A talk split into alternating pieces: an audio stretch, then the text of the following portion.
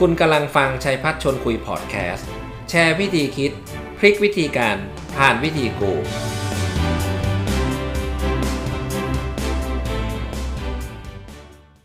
สวัสดีครับ สวัสดีครับ แฟนรายการชัยพัฒชวนคุยทุกท่านนะครับ ก็กลับมา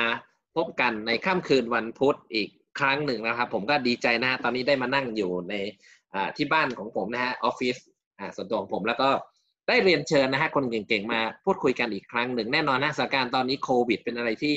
น่ากลัวมากแล้วก็ระลอกสองในที่สุดก็มาจนได้นะครับทุกคนก็รักษาเนื้อรักษาตัวและรักษาระยะ อย่างไรก็ตามสิ่งที่เราหยุดไม่ได้ก็คือความรู้ใหม่ๆนะฮะที่เราเอาไว้ต่อสู้ไม่ว่าจะเป็นโควิดนะหรือว่าการผลักดันธุรกิจของเราให้คืบหน้าต่อไป เพราะทุกอย่างมันมีการเปลี่ยนแปลงแม้กระทั่งผู้บริโภคก็มีการเปลี่ยนแปลงดังนั้น วันนี้ผมก็เลยมีโอกาสเรียนเชิญนะฮะกูรูนะครับ ซึ่งซึ่งเป็นผู้เชี่ยวชาญด้านการตลาดจากมหาวิทยาลัยมหิดลนะครับ อยู่ผมในรายการนะครับ ก็คือดรบุญยิ่งคงอาชาพัฒน์นะครับ ท่านเป็นหัวหน้าสาขาการตลาดจากมหาวิทยาลัยมหิดล แล้วก็มีผลงานเยอะแยะไปหมดเลยนะครับ แล้วก็มีความเชี่ยวชาญด้านรีเทลมาก ๆนะครับ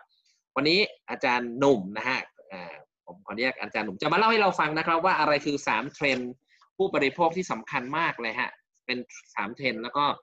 กลยุทธ์การตลาดสักสิบกลยุทธ์ นะหนึ่งชั่วโมงเต็มแน่นเอียดนะครับ ว่าปีหน้าเราจะรับมือยังไงตรงนี้ สวัสดีครับอาจารย์หนุ่มสวัสดีครับสวัสดีครับ สวัสดีครับอ่าสวัสดีครับ เสียงอาจารย์หนุ่มชัดเจนนะครับครับผมอาจารย์ครับเอ่อก่อนที่เราจะลงไปนะครับ อาจารย์อยากจะมาเล่า story ให้พวกเราฟังว่าไอตัวเทรนด์พฤติกรรมผู้บริโภคสามตัวเนี้ยนะที่มันมาแรงแล้วก็อะไรคือสิบกลยุทธ์ที่เราจะสู้ในปีหน้า ผมต้องถามเลยนะครับว่าไอตัวสตาร์ดี้นี้มาจากไหนครับมีที่ไปที่มายังไงบ้าง โอเคครับ ก็จริง ๆ แล้วก็ผมก็วนเวียนอยู่ในสาขาการตลาดนะฮะเพราะว่าทำงานอ่าปัจปัจจุบันก็เป็นอาจารย์สอนเป็นหัวหน้าสาขาการตลาดอยู่ที่วิทยาลัยการจัดการที่มหิดลอยู่แล้ว ก็จะทำงานวิจัยแล้วก็จะคลุกคลีอยู่กับอัปเดตอยู่กับสถานการณ์พวกเกี่ยวกับการตลาดอยู่เรื่อยๆนะฮะก็จริง ๆ ส่วนอ่าบางส่วนของงานที่จะเอ่อเนื้อหาที่จะมาคุยกันในวันนี้ เราก็จะแชร์มาจากงานสัมมนาการตลาด งานวิจัยที่เราจัดขึ้นเป็นประจำนะฮะก็คือให้นักศึกษาปริญญาโททำเป็นโปรเจกต์แล้วก็เก็บข้อมูลขนาดใหญ่เลย เรามีการทำสต u d ดี้เก็บข้อมูลบางทีก็เป็นพันตัวอย่างเลย แล้วก็แต่ว่าจะแบ่งเป็นหัวข้อต่างๆ ซึ่งหลายหัวข้อก็จะเป็นสิ่งที่จะมาแชร์ในวันนี้ แล้วก็ในส่วนอื่นก็จะเป็นการรวบรวมข้อมูลนะว่าปัจจุบันเนี่ยเทรนในปัจจุบัน หรือกลยุทธ์การตลาดในปัจจุบันเนี่ยที่น่าจะน่าจะต้องศึกษากันหรือน่าจะต้องรู้จักกันสำหรับ ใช้ในปี 2021 เนี่ยน่าจะมีอะไรบ้าง ก็อันนี้ก็จะเป็นสิ่งที่รวบรวมมาให้ด้วยประกอบกันอ๋อน่าน่าสนใจมากน่าสนใจมาก พวกเราก็จะได้มารับฟังกันนะฮะ อันนี้เป็นรีเสิร์ชที่ทำมานะจากชุดตัวอย่างเยอะมาก อาจารย์ครับอะไรคือสามเทรนด์ผู้บริโภคที่มาแรงบ้างในปีหน้าที่พวกเราควรจะรู้ฮะโอเค เดี๋ยวอย่างนี้ผมขออนุญาตอ่าแชร์สไลด์ขึ้นนิดนึงนะฮะโอ้เยี่ยมเลยฮะเยี่ยมเลยครับครับผมอันนี้ก็จะเป็นในส่วนของ ที่เมื่อกี้อาจารย์ปุ๋ยหรือดรปุ๋ยพูดถึงตัว consumer trend นะฮะกับ marketing strategy ก็เดี๋ยวเราลองดูตัวแรกกันอ่า ตัวแรกเนี่ยเทรนด์แรกเลย ก็จริง ๆ เราจะมีอยู่3 consumer trend จริง ๆ แล้วพูดถึงพฤติกรรมผู้บริโภคเนี่ยจริงๆมันมีเยอะหลากหลาย เปลี่ยนแปลงกันเยอะ แต่ว่าสิ่งที่เราสังเกตแล้วก็จับได้แบบชัดเจนมากๆ โดยเฉพาะในปี 2020 ที่ผ่านมา แล้วก็จะต้องรับมือต่อเนื่องไปในปี 2021 เนี่ย ผมว่ามีอยู่ 3 เทรนด์หรือเรื่อง 3 พฤติกรรมผู้บริโภคเนี่ยที่ที่น่าสนใจแล้วเราต้องจับตามองมากๆครับ ก็ตัวแรกเลยเนี่ยเรามีงานวิจัยตัวนี้ชัดเจนเลยในเรื่องของ lazy consumer นะฮะเราพูดถึงตัวพวกเกี่ยวกับคนขี้เกียจนะแต่ว่าบางทีแรก ๆ ตอนที่งานวิจัยตัวนี้ออกมาเมื่อปีที่แล้วเนี่ยก็คนก็จะแบบค่อนข้างอ่าถามกันว่า เอ้ย แปลว่าอะไรขี้เกียจเราไม่ได้ขี้เกียจนี่ เราแค่แบบฉลาดหรืออะไรอย่างเงี้ยนะฮะจริงๆแล้วมันมีมันมี definition นิดนึงถ้าใครเคยอ่านงานของอย่างบิลเกตส์บิลเกตส์จะบอกว่าจริง ๆ ถ้ามันมีงานอะไรยากๆเนี่ยให้ให้ไปจ้างคนขี้เกียจทำเพราะว่าคนขี้เกียจเนี่ยไม่ใช่ไม่ทำนะฮะเขาทำ แต่เขาจะหาวิธีที่ใช้ effort น้อยที่สุด คือใช้พลังงานน้อยที่สุด แต่ทำให้งานสำเร็จเหมือนกันนนั้นคือความเก่งความฉลาดของคนขี้เกียจเหมือนเหมือนกันฮะที่จริงอินไซต์ตัวนี้เนี่ยตอนที่ทำหัวข้อนี้นะฮะเพราะปกติที่วิทยาลัยเนี่ยเวลาเราทำงานวิจัยเราเราให้นักศึกษาปริญญาโทเลือกหัวข้อเนี่ยเราจะเลือกจากอินไซต์เขาด้วย ตัวหัวข้อนี้เป็นหัวข้อที่นักศึกษาเป็นคนแบบเสนอขึ้นมาเลย บอกว่าพวกเขารู้สึกว่าเขาเป็นคนขี้เกียจ เออแต่ว่าผมก็ถามเขาว่าเอ้ยขี้เกียจแปลว่าอะไรหมายถึงขี้เกียจเรียนหนังสืออะไรอย่างนี้เหรออะไรอย่างเงี้ยเขาบอกไม่ใช่เขาไม่ขี้เกียจหมายถึงว่าเขาเลือกวิธีการอะเขาจะไม่เสียเวลากับบางเรื่อง ไม่เสียแบบคือมันคล้ายๆกับว่า อย่างยกตัวอย่างเช่น ถ้าเราจะทานอาหารอย่างเงี้ยเขาบอกว่าเขายอมจ่ายแพงขึ้นนิดนึงสั่งผ่านแอปดีกว่า เขาจะไม่ไปยืนต่อคิว เขาจะไม่ไปแบบว่าโอ้โหเสียเวลาขับรถไปหาที่จอดรถอะไรอย่างเงี้ย อันนี้เป็นเทรนด์ของคนรุ่นใหม่ ซึ่งเราเรียกว่า lazy consumer หรือ lazy economy ซึ่งจริง ๆ มาแรงมาก แล้วก็จริง ๆ ต้องบอกว่าไม่ใช่ไม่ใช่กับเฉพาะคนรุ่นใหม่นะฮะ เดี๋ยวนี้คือคือเดิมเนี่ยถ้าเป็นเมื่อปีที่แล้วเนี่ยยังอาจจะบอกได้ว่าโอเค คนรุ่นใหม่เนี่ยเขาค่อนข้างจะเรียกว่าทันสมัยอะเขาเข้าถึงเทคโนโลยีอะเขาก็เอาพวกนี้มาใช้ได้ก่อนเรา ก่อนเรานี่หมายถึงว่าคนอย่างพวกเราก็ประมาณ Gen X ใช่ไหมฮะใช่ครับแล้วก็รุ่น Baby Boom เนี่ยก็จะเรียกว่า ก็จะรู้สึกว่ามันต้องไปที่ร้านแหละ มันมันไปที่ร้านดีสุดนะไปนั่งรอไม่เป็นไรอย่างเราเคยเห็นรุ่นคุณพ่อคุณแม่เนี่ย ไปเจอร้านอร่อยอร่อยเนี่ยยืนรอชั่วโมงหนึ่งนั่งโต๊ะรอชั่วโมงหนึ่งบ่นอะไรไม่ได้เลยเงี้ยอันนี้รุ่นพ่อแม่เราทำได้ รุ่นเราเริ่มขี้เกียจขึ้นมานิดนึงแต่เด็กรุ่นใหม่นี่ไม่ไม่เลยเขาบอกว่าเขาไม่เสียเวลากับเรื่องพวกนี้ เขาก็สั่งผ่านแอปพลิเคชันใช่ มันก็จะเป็นอะไรที่เรียกว่า ก็เลยเป็นเป็นเป็นที่มาของของความน่าสนใจว่า เออไอไอคนที่มันเลซี่เนี่ยมันจะเลซี่อะไรได้บ้างใช่ไหมอืมเราก็เลยเราก็เลยไปเจาะลึก ที่จริงตัวนี้เนี่ยเอ่อไว้อ่า ไม่รู้ถ้าท่านผู้ฟังสนใจจริง ๆ แล้วสามารถจะเสิร์ชเข้าไปในเว็บไซต์ของพวก CMU ได้นะฮะ CMU คือวิทยาลัยการจัดการเนี่ยครับครับก็จะมีแบบของสาขาการตลาดก็จะมีพวกรายละเอียดของงานสัมมนา แต่ว่าอันเนี้ยผมดึงมาเล่าให้ให้ให้เห็นเทรนด์ใหญ่ ๆ ก่อนว่าตัว lazy consumer เนี่ยมันมันมันกำลังมาแล้วแล้วมันก็จะมาต่อเนื่องเรื่อยๆ เพราะว่าคนเราเนี่ยเมื่อเมื่อเราเราเริ่มเรียนเรียนรู้อะฮะว่าเอ้ยมันมีอะไรสบายขึ้นน่ะมันจะลำบากเพื่ออะไร ใช่ไหมอ่าอย่างถูกอาจารย์ปุ๋ยลองลองดูอย่างพวกรุ่นเราเนี่ย เดิมเราก็คิดว่าเอ้ยเราเดินไปซื้อของข้างนอก แต่พอช่วงโควิดเนี่ยเรารู้สึกว่าเราขี้สั่เกียจงเดินอะเราขี้เกียจเดินแล้วเรารู้สึกสั่งผ่านมือถือ เราเข้าไปใน Marketplace ไอ้นั่นก็กดออนไลน์ไอ้นี่ก็โอนออนไลน์ได้เออใช่ไหมฮะเราไปทำธุรกรรมเนี่ยลองคิดถามตัวเองว่า เราเมื่อก่อนเราไปแบงก์เนี่ยไปธนาคารขี้เกียจไปแบงค์แล้วเดี๋ยวนี้ใช่ไหมขี้ฮะเกียจเรานั่งรอแต่เดี๋ยวนี้ทำผ่านมือถืออะสมัยครับก่อนเนี่ยต้องไป ATM ใช่ไหมใช่ ไม่ต้อง ATM แล้วเดี๋ยวนี้กดผ่านโมบายแบงกิ้งอืมอยากผ่านมือถือได้หมด เพราะฉะนั้นคือคือเทคโนโลยีเนี่ยมันช่วยให้เราสบายได้ได้มากขึ้น แล้วพอเราเริ่มเรียนรู้ที่จะเป็นอย่างนี้ปุ๊บเนี่ยก็พูดจริง ๆว่าอะไรที่มันไม่จำเป็นต้องเสียเวลาได้เนี่ยเราจะรู้สึกขี้เกียจกับมันมากอาจารย์หนุ่มกำลังบอกว่าทุกวันนี้ผู้บริโภคก็ใจร้อนมากขึ้นถูกไหมฮะไอ้คำว่าอืมเลซี่เนี่ยขี้เกียจต่อแถวขี้เกียจออกไปซื้อของๆโอ้ยขี้เกียจรอคิวด้วยขี้เกียจรอคิว ที่ที่จริงที่จริงพอพอดีว่าจริง ๆ แล้วจริงๆผมมีทำงานเกี่ยวกับศึกษาค้นคว้าเกี่ยวกับข้อมูลของ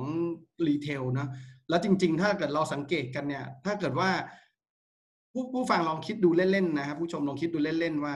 เรามีเราเห็นว่าเวลาเราไปช้อปปิ้งตามร้านค้าข้างนอกเนี่ย เราเห็นร้านค้ามีเยอะแยะเลย มีเซเว่นก็ใหญ่ใช่ไหมฮะมีไฮเปอร์มาร์เก็ตอย่างพวกเทสโก้โ t ตัสอย่างบิ๊กซี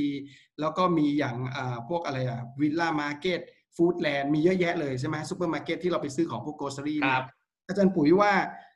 ซูเปอร์มาร์เก็ตหรือไฮเปอร์มาร์เก็ตหรือร้านขายของพวกเนี้ย ร้านไหนใหญ่สุดโอ้โหหมายถึงว่ายอดขายนะด้วยยอดขายใหญ่สุดเลยก็โดยหลักการก็น่าจะเป็นเทสโก้นะ เพราะว่าสเกลมันใหญ่นะ area มันใหญ่สุดอ่าใช่ไหมเทสโก้เนี่ยจริง ๆ แล้วดูน่าจะแบบใหญ่บิ๊กเบิ้มที่สุดนะใช่ใช่เทสโก้เนี่ยยอดขายประมาณ2 0 0แสนกว่าล้านนะแต่ว่าถ้าเราไปเทียบกับตัว7 e เ e ่ e ออ่า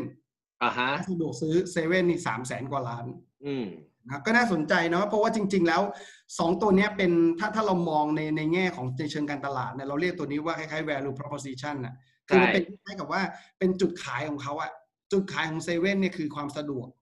จุดขายของ Tesco กับ Big C คือราคาใช่ไหมฮะแล้วก็ใช่คจุรัดบขายพวกวิลล่าพวกอะไรอย่างนี้ก็จะเป็นเรื่องของพวกความแบบคุณภาพสูงหน่อยอืมพรีเมียมหน่อย ปรากฏว่าเออเนี่ยพอไปดูตัวเลขการขายเนี่ยโอ้โหแบบจริง ๆ แล้วในใน sector พวกนี้เซเว่นอีเลฟเว่นนี่คือคือ number one ของ retailer เลย คือตอนนี้ใหญ่ที่สุดละสามแสนกว่าล้าน แต่ว่าโอเค ถ้าเรารวมทั้ง segment หมายถึงว่ารวมทั้งกลุ่มของถูกกับกลุ่มที่เป็นความสะดวกเนี่ยก็สองกลุ่มนี้สูสีกัน กลุ่มของถูกอาจจะเยอะกว่านิดนึง แต่พอดีมันมีผู้เล่นหลายเจ้า มันมีบิ๊กซีมีอะไรด้วยนะ แต่ว่าผมว่าน่าสนใจว่าถ้าเราจะว่ากันจริง ๆ แล้วเนี่ยก่อนที่พวกแอปพลิเคชันเทคโนโลยีพวกนี้จะมาเนี่ย ผมว่าคนก็ก็ขี้เกียจนะ การที่เราไม่ไปเทสโก้ การที่เราไม่ไปซูเปอร์มาร์เก็ตพรีเมียมเนี่ยส่วนหนึ่งบางทีเราไปไปเซเว่นนี่ไม่ได้ไม่ใช่ของถูกนะฮะเซเว่นอืมก็ไม่ได้ขายของราคาถูกมากนะ แต่ว่าเขาขายราคาที่แข่งขันได้ แต่ว่าเราอะซื้อความสะดวกใช่ไหมฮะเขาถึงได้เติบโตได้มากเพราะนั้นผมว่าจริง ๆแล้วมันเป็นมานานแล้วแหละ เทสครับอย่างเซเว่นอีเลฟเว่นเขาก็โตมาเป็นสิบปีแล้วใช่ไหมฮะ ขยายครับสาขาปีหนึ่งหกเจ็ดร้อยสาขาเนี่ย มันก็เป็นมาเรื่อยๆ เพียงแต่ว่าในช่วงปี2ปีเนี้ยเรามีเทคโนโลยีมีพวกมือถืออะไรที่มันเข้ามาช่วยได้แบบมี 5G 4G ที่มันเข้ามาช่วยได้เยอะ มันเลยทำให้ความเป็น lazy consumer เนี่ยมันฉายออกมาได้เยอะขึ้นวันนี้ชัดเจนมากเลยฮะ อันนี้ผม accept เลยฮะ แล้วก็คิดว่าใช่เลยฮะ ทุกบริษัทก็ต้องปรับตัวใช่ลูกค้าใจร้อนลูกค้า เดี๋ยวนี้เขาบอกเข้าไปที่ปุ่มเข้าไปเว็บไซต์นี่ถ้าคลิกอะไรเกินสามคลิกกว่าจะไปถึง Product เราอันนี้เจ๊งแล้วฮะถูกไม่มีทางถูกครับยุ่งนะคลิยากกอยู่นั่นน่ะ คลิกไปคลิกมาเลิกไปเพจอื่นเลย ถ้าจ่ายเงินจ่ายไม่ได้ทันที อันนี้ก็เลิกเหมือนกันเลิกเหมือนกันใช่ไหมฮะซื้อซื้อแล้วหาไม่เจอปุ่มจะสั่งสั่งไม่ได้สักทีเปลี่ยนเจ้าเลย ใช่ใช่ไหมฮะยุ่งยากอะไรที่มันยุ่งยากเนี่ยไม่ได้เลย เพราะฉะนั้นจริง ๆ แล้วตรงนี้ก็เป็นอินไซต์หนึ่งที่เรียกว่าจะนักธุรกิจเนี่ยจะต้องเข้าใจผู้บริโภคอะ่ะแล้วก็จะรู้ว่าอย่างที่อาจารย์ปุ๋ยบอกอะว่า ใจร้อนมากขึ้น เพราะว่ายิ่งยิ่งความเร็วของข้อมูลมันเร็วขึ้นอินเทอร์เน็ตมันเร็วขึ้นเท่าไหร่เนี่ยเราก็ยิ่งทำให้เราแบบมันมันใจร้อนอะ่ะ คือมันเคยทำได้อะ่ะใช่ไหมฮะอะไรที่มันช้าเราจะรู้สึกว่าหงุดหคงิรัดบ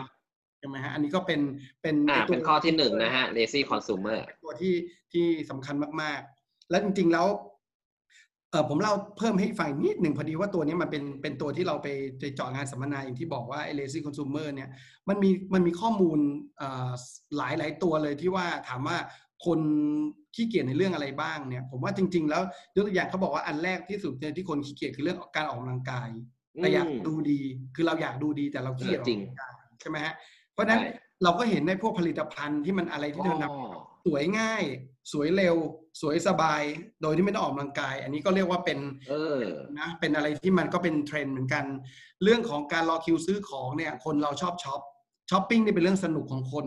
แต่การรอจ่ายเงินเนี่ยอึดอัดหงุดหงิดอันเนี้ยผมว่ามันก็เป็น pain point เพราะฉะนั้นจริง ๆ แล้วร้านค้าเนี่ยพอพอเรามาจับประเด็นพวกเนี้ยไอ้จริง ๆ แล้วตัวนี้เขาจะมีอยู่ประมาณทักอ่ารายการประมาณสักสิบรายการที่เรียกว่าเป็นเป็นตัวที่คนรู้สึกขี้เกียจที่สุดนะ คนครับคนไทยนะจากการที่เราไป survey คนพันกว่าคนมาเนี่ย พบว่าเออเนี่ยสิ่งที่เขาขี้เกียจที่สุดมีประมาณสักสิบรายการ แต่ว่าเมื่อกี้ที่ผมยกมาให้ประมาณสักหนึ่งหรือสองรายการเนี่ยก็เป็นเรียกว่าท็อปฮิตคือขี้เกียจออกกำลังกายแต่อยากดูดีขี้เกียจเอ่อรอคิวจ่ายเงิน แต่อยากช้อปปิ้งอย่างเงี้ยนะอืมพวกนี้ก็จะเป็นอะไรที่ถ้าถ้านักธุรกิจเนี่ยมองประเด็นพวกเนี้ยแล้วเข้าใจ insight ลูกค้าเนี่ยแล้วเอาไปใช้นะผมว่ามันก็จะเป็นอะไรที่เรียกว่าช่วยให้เกิดโอกาสทางการตลาดเยอะเลย จริง ๆ แล้วฝาก แฟนๆรายการอาจารย์ปุ๋ย เพราะว่าจริง ๆ แล้วหลาย ๆ ท่านก็ก็อาจจะมองหาโอกาสทางธุรกิจมองอะไรอย่างเงี้ย ผมว่าด้วยเทคโนโลยีวันเนี้ยมันเข้ามาแล้วแล้วก็ถ้าเราตอบโจทย์อ่าอะไรที่มันเป็น insight เป็น point pain point ของลูกค้า customer ในวันนี้ได้เนี่ยอันนี้เรียกว่าน่าจะแบบเป็น winner ได้เนาะเพราะว่าจริง ๆ แล้วแข่งขันธุรกิจวันนี้ต้องต้องบอกจริงๆปีนี้ปีปราบเซียนใช่ไหมฮะทุกใช่คน เหนื่อยเลยทุกคนทุกอุตสาหกรรมนี่ผมคิดว่าแบบมีทั้งแบบบางคนก็ได้โอกาสจากตรงนี้ ปรับตัวได้เร็ว บางคนก็ปรับได้ช้าก็ก็จะลำบาก เพราะฉะนั้นตรงนี้ผมว่าเรียนรู้อินไซต์ลูกค้าเนี่ยแหละ แล้วก็เดินหน้าต่อไปอะอันนั้นก็เป็นเทรนด์แรก lazy consumer นะครับเทรนด์ที่สองที่สามนี่เดี๋ยวจะพูดรวบไปเลยจริง ๆ ผมว่ามันมาจากเรื่องเดียวกันนี่แหละ มันมาจากเรื่องของไอ้ตัวโควิด -19 อืมนะก็ครับ ที่จริงโควิด -19 เนี่ยเอาถ้าเอาตรงๆเลยก็อะผมพูดอันที่สามก่อนไม่เป็นไรนะครับพูดสลับไปสลับมา แล้วครับมันมันคู่ขนานกันแต่อยากจะเล่าอันที่สามก่อน คือไอ้เรื่อง health concern เนี่ยผมว่ามันมันหนีไม่ออกอะ่ะเพราะว่าวันนี้มันมันสุขภาพของคนเราเนี่ยสำคัญ แล้วถามว่าคนไทยเราคือคือในต่างประเทศนี่เรายังคิดว่ายังต้องถกเถียงกันนะว่า มันยังไปนั่งถกกันเรื่อง มันคือสิทธิเสรีภาพมันคืออะไรเนี่ยเนาะอย่างในซานฟรานเนี่ยที่ผมนั่งอยู่เนี่ยตอนเนี้ยก็ก็คือเรายังถกเถียงกันแม้กระทั่งระดับผู้นำใช่ไหมฮะผมสังเกตนะดูในข่าวแล้วแบบว่าผู้นำชาติตะวันตกนี่อะไรฮะอังกฤษเยอรมันฝรั่งเศสเอ่ออะไรบราซิล อเมริกาโอติดโควิดหมดทุกคนเลยนะเออเรียกว่าเสมอหน้าเลยคือ ผมว่าก็เป็นเรื่องที่แปลกมาก ในขณะที่คนไทยเรา กังวลเรื่องพวกนี้มาก ซึ่งซึ่งเมื่อกี้เราก็คุยกันก่อนเข้ารายการว่า จริง ๆ แล้วเป็นสิ่งที่ดีใช่ไหมฮะเพราะว่าคนใช่ไทยคนไทยขี้กังวลซึ่งดีฮะดี ซึ่งทำให้เราอะปราบแล้วก็เรียกว่าเราดูยืดระยะเวลาการแบบระลอกใหม่ระลอกสองอะไรเนี่ยไปได้นานมาก จริงๆแล้วแพทย์วงการแพทย์นี่เขาทำนายว่าโอ้โหเราน่าจะแบบเกิดระลอกใหม่เนี่ยตั้งแต่นู่นแล้วตั้งแต่ quarter สามนี่เราดึงมาจนกระทั่งเกือบเกือบจะหมด quarter สี่ใช่ไหมฮะเตรียมตัวใช่ไหม ก็ถือครับว่าเราเราเราเก่งนะ เราดึงมาได้ไกลมากใช่อันนี้จะเป็นเรื่องแบบว่าโอ้ประมาทนิดนึง แล้วก็อาจจะเป็นเรื่องว่าเออมีพวกพม่าที่เรียกว่า เราดูแลเขาแบบไม่ไม่ไม่เพียงพออะก็แต่ยังไงก็ตามเนี่ยผมว่าไอ้เรื่อง health concern เนี่ยก็เลยกลายมาเป็นประเด็นใหญ่ เอาจริง ๆ แล้วเนี่ยแค่แค่มีระลอกเดียวเนี่ยผมว่าคนก็กังวลกันค่อนข้างมากแล้ว เราเห็นเทรนด์แล้วว่าโอ้คนก็แบบเดี๋ยวนี้เราใส่หน้ากากกัน เวลาเราออกไปทานอาหารเนี่ยเราสนใจในเรื่องความสะอาดเนี่ยมากมาก ๆเลยใช่ไหมฮะเราดู เพราะฉะนั้นจริง ๆ แล้วหลายหลายธุรกิจเลย ผมว่าเริ่มจากธุรกิจอาหารเนี่ยแทบจะต้องปรับตัวทุกทุกทุกทุก stage เลยอะใช่ไหมฮะเรื่องของการ packing จะทำยังไงให้ลูกค้ารู้สึกว่าเออมันสะอาด เราสังเกตเดี๋ยวนี้หลอดเนี่ยจับไม่ได้ เริ่มจะต้องใส่ซองใส่อะไรที่มันมีการห่อหุ้มใช่ไหมฮะอืมแก้วต้องปิด พนักงานต้องใส่หน้ากากต้องมีแมสคลุมเรียบร้อยนะผมเผ้าต้องเก็บเรียบร้อย แล้วก็ร้านอาหารโดยเฉพาะพวกสตรีทฟู้ดเนี่ยจริง ๆ แล้วเมืองไทยเราเป็นเมืองที่มีสตรีทฟู้ดเยอะมากๆเนาะใช่พวกแผงลอยต่างๆ เนี่ยก็ก็ต้องบอกเผื่อเผื่อไม่รู้เขาจะมีสื่อสารไปถึงกลุ่ม กลุ่มนี้ได้เพราะว่าจริงๆผมว่าเป็นกลุ่มหนึ่งที่น่าเห็นใจมากๆ เพราะว่าก็ อาจจะไม่ได้ค่อยเข้าถึงข้อมูลด้วยอะถ้าเป็นร้านค้าใหญ่ ๆ เราเห็นแล้วอย่างพวกโอ้โหระดับ MK หรือระดับพวกไอ้บาร์บีคอนร้านอาหาร พวกนี้ก็ปรับตัวหมดแล้วแหละ เพราะว่าเป็นรายใหญ่ใช่ไหมฮะแต่ที่น่าสงสารคืออาจจะเป็น SME เล็ก ๆ หรือว่าเป็นแบบธุรกิจเล็ก ๆ ที่เป็นสตรีทฟู้ดเนี่ยกลุ่มนี้มีความเสี่ยงเยอะเพราะว่าเราเห็นนะอาหารใช่ไหมฮะบางทีวางอยู่บนตามแผงอะตามร้านอาหารอะอย่างอย่างบางทีผมเห็นร้านขนมเนี้ยเราชอบไปทานเนี่ยไม่ไม่ไม่เอ่ยชื่อร้านนะแต่อยากให้ร้านเขาบอกว่า เวลาเราไปมองอะเขาจะเอาขนมวางเรียงเต็มไปหมด ทีนี้เวลาคนสั่งอาหารหรือว่าพนักงานทำเนี่ย ถ้าเกิดว่ามันมีแบบว่าเราก็กังวลนะเดี๋ยวนี้น้ำลายเนี่ยมันไม่ใช่เรื่องโควิดอย่างเดียวนะพอหลังจากที่เรากลัวโควิดเนี่ยเรากลัวกันหมดเลยตอนนี้ไข้หวัดใหญ่ไข้หวัดเล็กมือเท้าปากเรากลัวหมดทุกเรื่องเลย เพราะฉะนั้นเชื่อเถอะร้านอาหารเนี่ยทำให้สะอาดไว้อะทุกทุกขั้นตอนเลย ผมว่ามันเป็นอะไรที่ซีเรียสเดี๋ยวนี้บางทีเผลอๆบางทีแบบแอบลูกค้านะแอบเดินเข้าไปดูแม่ครัวด้วย แม่ครัวปิดปากหรือเปล่า แม่ครัวแบบแต่งตัวเรียบร้อยหรือเปล่าใช่ไหมพอเราเห็นร้านไหนบางทีแบบว่าแต่งตัวไม่ไม่แบบไม่ไม่ไม่เรียกว่าไม่ health concern เนี่ยเราก็เราไม่โอเคอะครับแล้วจริงๆเทรนด์เนี้ยร้านอาหารเนี่ยกระทบมากที่สุดเพราะมันเกี่ยวกับสุขภาพเราโดยตรง แต่จริง ๆ แล้ว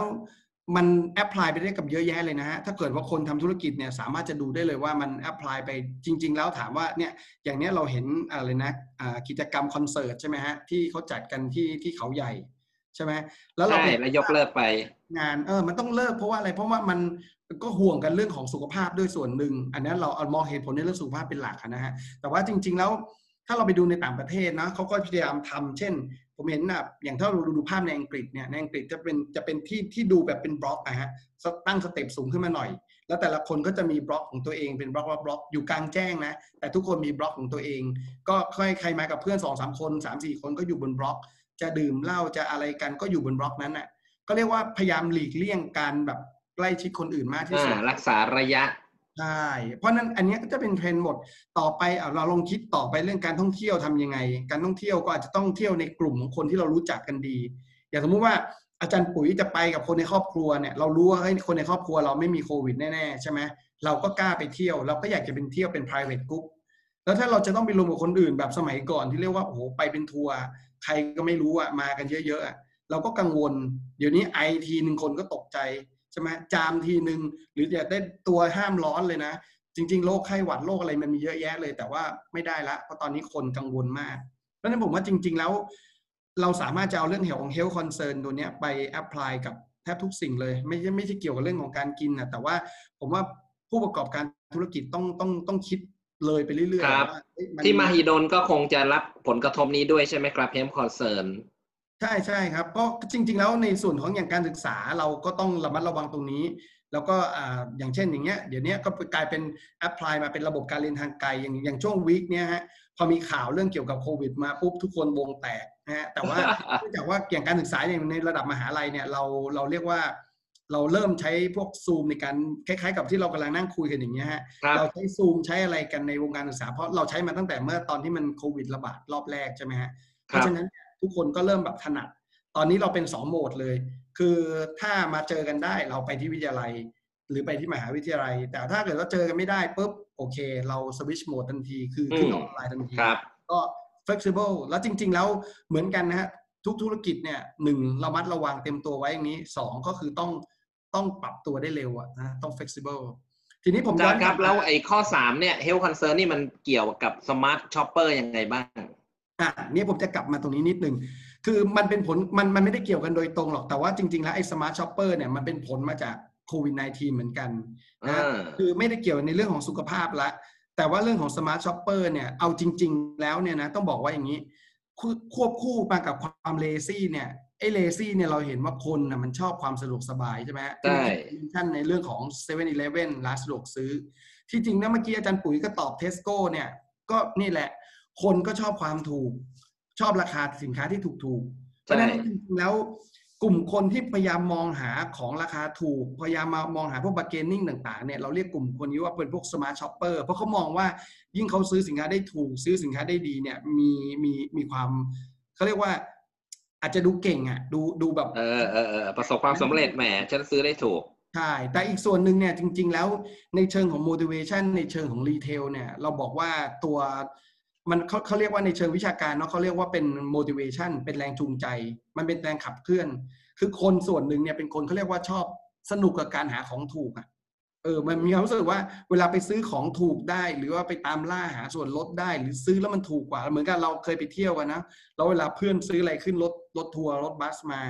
ซื้อถูกสุดโอ้โห นี่พระเอกเลยคนนั้นซื้อมาร้อยหยวน คนนี้ซื้อมาห้าสิบหยวนเนี่ยรู้สึกว่ามันแบบมันมัอ่านเข้าใจเข้าใจเป็น competition ใช่อันนั้นอันนั้นคืออันนั้นคือจริง ๆ แล้วมันเป็นเขาเรียกแรงจูงใจพื้นฐานอยู่แล้ว ว่าคนน่ะมีความชอบในการแบบวิ่งหาของถูกอะแต่ว่าไอ้ผลกระทบจากในไอ้โควิด -19 เนี่ยเราจะเห็นว่าจริง ๆ แล้ว มันเป็นพิษเศรษฐกิจ แล้วเราเห็นว่ามันกระทบกับหลาย sector มากๆเลย จากการที่เราเราศึกษาดูเนี่ยเราพบว่าโอ้โห อย่างเนี้ยอย่างจริง ๆ แล้วผมมีงานวิจัยงานหนึ่งเป็นงานวิจัยของเอ่อ Never Normal Marketing ที่เราจัดสัมมนาไปเมื่อประมาณสักสองสามเดือนที่แล้วเนี่ยเราสรุปบทเรียนของเรื่องของไอ้โควิด -19 เนี่ยแล้วเราก็พบว่าไอ้ sector หลัก ๆ ที่เราคงทราบกันดีอยู่แล้วฮะ sector หลัก ๆ เช่น อย่างเช่นพวกเกี่ยวกับท่องเที่ยว sector เกี่ยวกับโรงแรมใช่ไหมฮะ sector อะไรที่เกี่ยวกับพวกเนี้ยนักท่องเที่ยวทั้งหลายเนี่ยพวกนี้กระทบหมด แล้วมันก็เกิดปัญหาคนตกงาน เกิดปัญหาการลดเงินเดือนอย่างเนี้ยสายการบินเนี่ยผมมีลูกศิษย์หลายคนเลยทำงานอยู่สายการบินนะบางคนต้องสมัครใจออกแม้กระทั่งการบินไทยเล y o อ f ไปเกือบหนึ่งในสามใช่ไหมฮะแล้วก็มีทั้งอย่างอสมทใช่ไหมฮะที่เขาก็ออกข่าวทุกวันลดรายได้เป็นหนึ่งในสามเหมือนกัน เพราะฉะนั้นครับหลาย ๆ คนเนี่ยไปถูกผลกระทบทางเศรษฐกิจ เพราะฉะนั้น ประกอบกับเมื่อตะกี้เนี่ยที่ผมบอกว่าคนเรามันมีแรงจูงใจคือมันมี drive ของตัวเองอยู่แล้วอะที่ที่ชอบในเรื่องของการตามหาของถูกอะทีนี้ไอ้เรื่องความจำเป็นในเชิงเศรษฐกิจเนี่ยมันมาบีบกดคั้นอีกทีหนึ่งว่า เราไม่ค่อยมั่นใจว่าเอ้อนาคตเนี่ยเรายังจะแบบว่ามีรายได้อะเข้ามาไหมใช่จริง ๆ แล้วด้วยอย่างเงี้ยอย่างภาคท่องเที่ยวเนี่ย เรามองกันว่าปลายปีนี้น่าจะเป็นแบบพีคแล้วใช่ไหมฮะน่าจะกลับใช่ได้แล้วใช่ไหมมันน่าจะเทิร์นาราวแล้ว เพราะว่าแบบใช่เออกำลังมาดีแล้วพอเจอรอบละลอกใหม่เข้าไปเป็นไงฮะ ตอนนี้เซเรียกันบร้อยแม่ทุกคนแคนเซิลหมดเลย ทุกคนแบบอยู่บ้านกันหมด เพราะว่าตอนนี้มันมันไม่ได้อยู่ในมหาชัยแล้วอะมันมันมันกระจายมา 20 เท่าไหร่นะเขาบอก 26 จังหวัดแล้ว เพราะฉะนั้นตอนนี้อันตรายมากนี่ก็เลยเป็นมันคลุกรวมกันแต่ว่า3 consumer trend ตัวเนี้ยผมว่าอยากจะฝาก ท่านผู้ชมท่านผู้ฟังไว้ว่า เออมันเป็นเป็นตัวอะไรที่ผมว่าหนึ่งเราต้องต้องตระหนักอะต้องต้องต้องมองมันไว้ แล้วก็อันที่สองก็คือเราอาจจะต้องมานั่งคิดว่าเอ๊ะในตัวธุรกิจเราเนี่ย มีอะไรซึ่งซึ่งพวกเนี้ยมันจะมากระทบไหมเพราะจริงๆแล้วผมว่าหลาย ๆ ส่วนเนาะจริง ๆ อย่างเอาอย่างที่เมื่อกี้เราคุยกันเรื่องแบงกิ้งเนี่ยโอ้แบงกิ้งต้องปรับตัวเยอะมาก การศึกษาต้องปรับตัวเยอะมาก เพราะว่ามันมีโลกออนไลน์มันมีความสบายมันมีอะไร ถ้าอะไรก็ตามที่มันมาทดแทนของเก่าได้ แล้วมันทำแล้วง่ายกว่า สบายกว่า ถูกกว่าดีกว่าอ่าแน่นอนปลดภัยนะมันสามสี่อินไซต์อย่างเนี้ย เป็นสิ่งที่เรียกว่าเราเราเราจะต้องเอาไปปรับอะเข้ากับโมเดลธุรกิจเราเข้ากับตัวตัวธุรกิจเรา ยิ่งทำได้ดี ยิ่งทำได้ได้ก่อนคนอื่นเนี่ย ก็จะเรียกว่า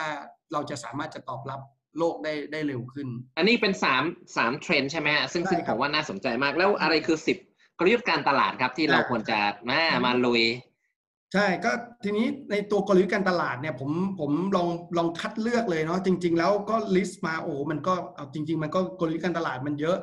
ในในในปีสองปีที่ผ่านมาเนี่ยผมต้องบอกว่า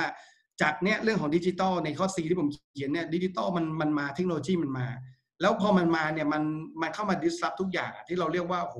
เราได้ยินคำหลาย ๆคำใช่ไหมเทคโนโลยี disruption เราได้ยินใช่ digital transformation ตอนนี้ทุกองค์กรเนี่ยจะต้องแบบ ตื่นตัวมาไม่รู้แหละว่าจะต้องทำอะไรอะแต่ทุกคนรู้ว่าโลกมันไม่เหมือนเดิมละ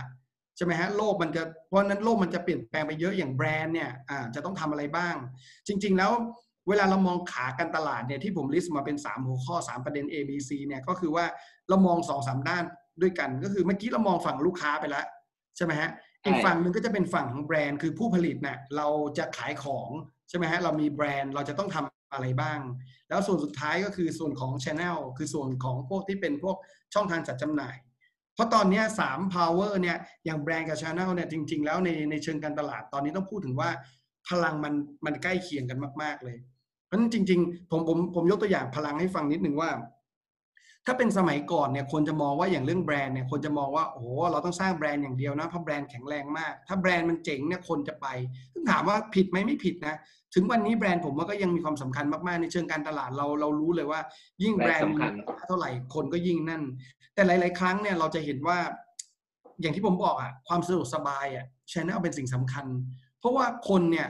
ชอบของดีมีคุณภาพอยู่แล้วแหละ แต่ว่าเขาก็ต้องการความสะดวกสบาย เขาเป็นเลซี่คอน sumer เพราะฉะนั้นถ้าแบรนด์ไม่ได้ปรับตัวตรงเนี้ยลำบากเอาผมยกตัวอย่าง เช่น สมมุติผมผมลองถามดูว่า เวลาเราพูดถึงร้านกาแฟเนี่ย เราบอกว่าเอ้ร้านกาแฟแบบ กาแฟดีๆ กินอะไรดีๆทานอะไรดีเออเออคนก็ตอบใช่เนี่ยแบรนด์นี้เลยในที่เห็นที่โลโก้ที่ผมแชร์มาให้ดูเนี่ย Starbucks ใช่ไหมฮะ ตอบ Starbucks แต่ถึงเวลาไปทานจริง ๆ แล้ว โอ้โห Starbucks เนี่ยจะต้องขับรถไปศูนย์การค้า มันอาจจะไกลบ้านนิดนึงใช่ไหมฮะแต่ออกไปปากซอยบ้านเนี่ยบางทีเจอเจอเริ่มจากในเซเว่นก็มีซีอ่าอะไรนะมีร้านไอ All Café ใช่ไหมฮะอ่าเลยไปอีกนิดนึงมีอเมซอนของปตทอย่างเงี้ยบางทีแล้ว แล้วถ้าเกิดว่าเราไม่ได้แบบว่าโอ้โห value ไอตัวแบรนด์ หรือตัวของคุณค่าของกาแฟขนาดนั้นเนี่ยเราก็จะรู้สึกว่าอืมอเมซอนก็พอได้เนาะออคาเฟ่ก็พอได้ เพราะนั้นความสะดวกสบายเนี่ยพูดจริง ๆ แล้วมันก็มีมีผล หรืออย่างถามว่าอย่างถามพวกเราเองเนี่ยเราลองนึกเล่นๆนะสมมุติเราติดโค้กมากเลยเราบอกว่าโอ้โหโค้กหรือเ e ปซี่เนี่ยที่เป็นแบรนด์ที่เราติดมากๆเลย แต่ปรากฏว่าเราไปที่ร้านอาหารหรือเราไปที่เซเว่นอีเลฟเว่นเนี่ย ปรากฏว่าแบรนด์ที่เราติดมันไม่มีขายอะ แต่มันมีแบรนด์ เช่นสมมติอติต่างนะ คือจริงๆ ในในข้อเท็จจริงมันมีขอขายทั้งสองอย่างแหละ แต่ว่าครับสมมติว่าแบรนด์โค้กเนี่ยเราเราติดมากเลย แต่ปรากฏว่าไปถึงมันมีเ e ปซี่ ทางเลือกของเราคืออะไรฮะ เราคงไม่โอ้โห ออกไปขับรถไป Family Mart ใช่ไหมหรือไปร้านเทสโก้เพื่อจะไปตามหาโค้กให้ได้อย่างเงี้ย เราก็ต้องเลือกเอาแล้ววันนี้ระหว่างอ่าเอาเ e ปซี่แทน หรือจะต้องเปลี่ยนไปเป็นดื่มอย่างอื่นแทนเลย นะเป็นน้ำเปล่าหรือจะเป็นครับเครื่องดื่มโซดาอะไรอย่างอื่นก็ตามเนี่ยเพราะฉะนั้นจริง ๆ ผมว่าสองตัวเนี้ยมันบทบาทเนี่ยมันมันสูสีกันนะในวันเนี้ยคือ ถ้าเรามีช anel ที่ดีกับเรามีแบรนด์ที่ดีเนี่ยก็จะช่วยกันได้ แล้วตัวสุดท้ายเนี่ยโลกของดิจิทัลเนี่ยตอนนี้ดิจิทัลเข้ามามีบทบาทเยอะแยะ อย่างที่ผมบอกมี transformation เพราะฉะนั้นผมเลยแบ่งตัวนี้ออกเป็นเป็นสามกลุ่มใหญ่ๆสามหมวดอ่าโอเคลองลองเลือกมาให้อย่างละสามประเด็นเป็นเก้า strategy แรกก่อน แล้วเดี๋ยวจะมี strategy ตกท้ายเป็น strategy ที่สิบซึ่งคิดว่าสิบตัวเนี้ยอย่างน้อยๆ ผู้ประกอบการหรือท่านเจ้าของธุรกิจ หรืออาแฟนรายการของอาจารย์ชัยพัฒน์เนี่ยเอาไปน่าจะแบบว่าลองเอาไปเป็นเช็คลิสต์ดูว่าใน 10 strategy เนี่ยเราเราเรามีตรงนี้ครบถ้วนหรือยังอืมก็วันนี้อาจจะอยากแค่ฝากเนี่ยมันเป็นผมว่าเหมือนเป็นของขวัญปีใหม่เนาะคือเอา consumer trend ที่มันอัปเดตไปกับตัวของ strategy แล้วเราไปเป็น checklist ดูว่าคเรารับ เราครบตรงนี้หรือยังอะครับอาจารย์ดูมาตัวแรกดูโอ้ครับ กลุ่มของแบรนด์ strategy เนี่ยผมมี list มา 3 เรื่องเป็น 3 เรื่องใหญ่ ๆ ซึ่งซึ่งเป็นเทรนด์ที่สำคัญมากๆเลย คือตัวแรกเนี่ย trusted brand คือคือแบรนด์เนี่ยมันมีมันมี power อยู่แล้วแหละ อย่างที่ผมบอกไปแล้วเนี่ยเมื่อกี้ว่าแบรนด์เนี่ยโอ้โหมัน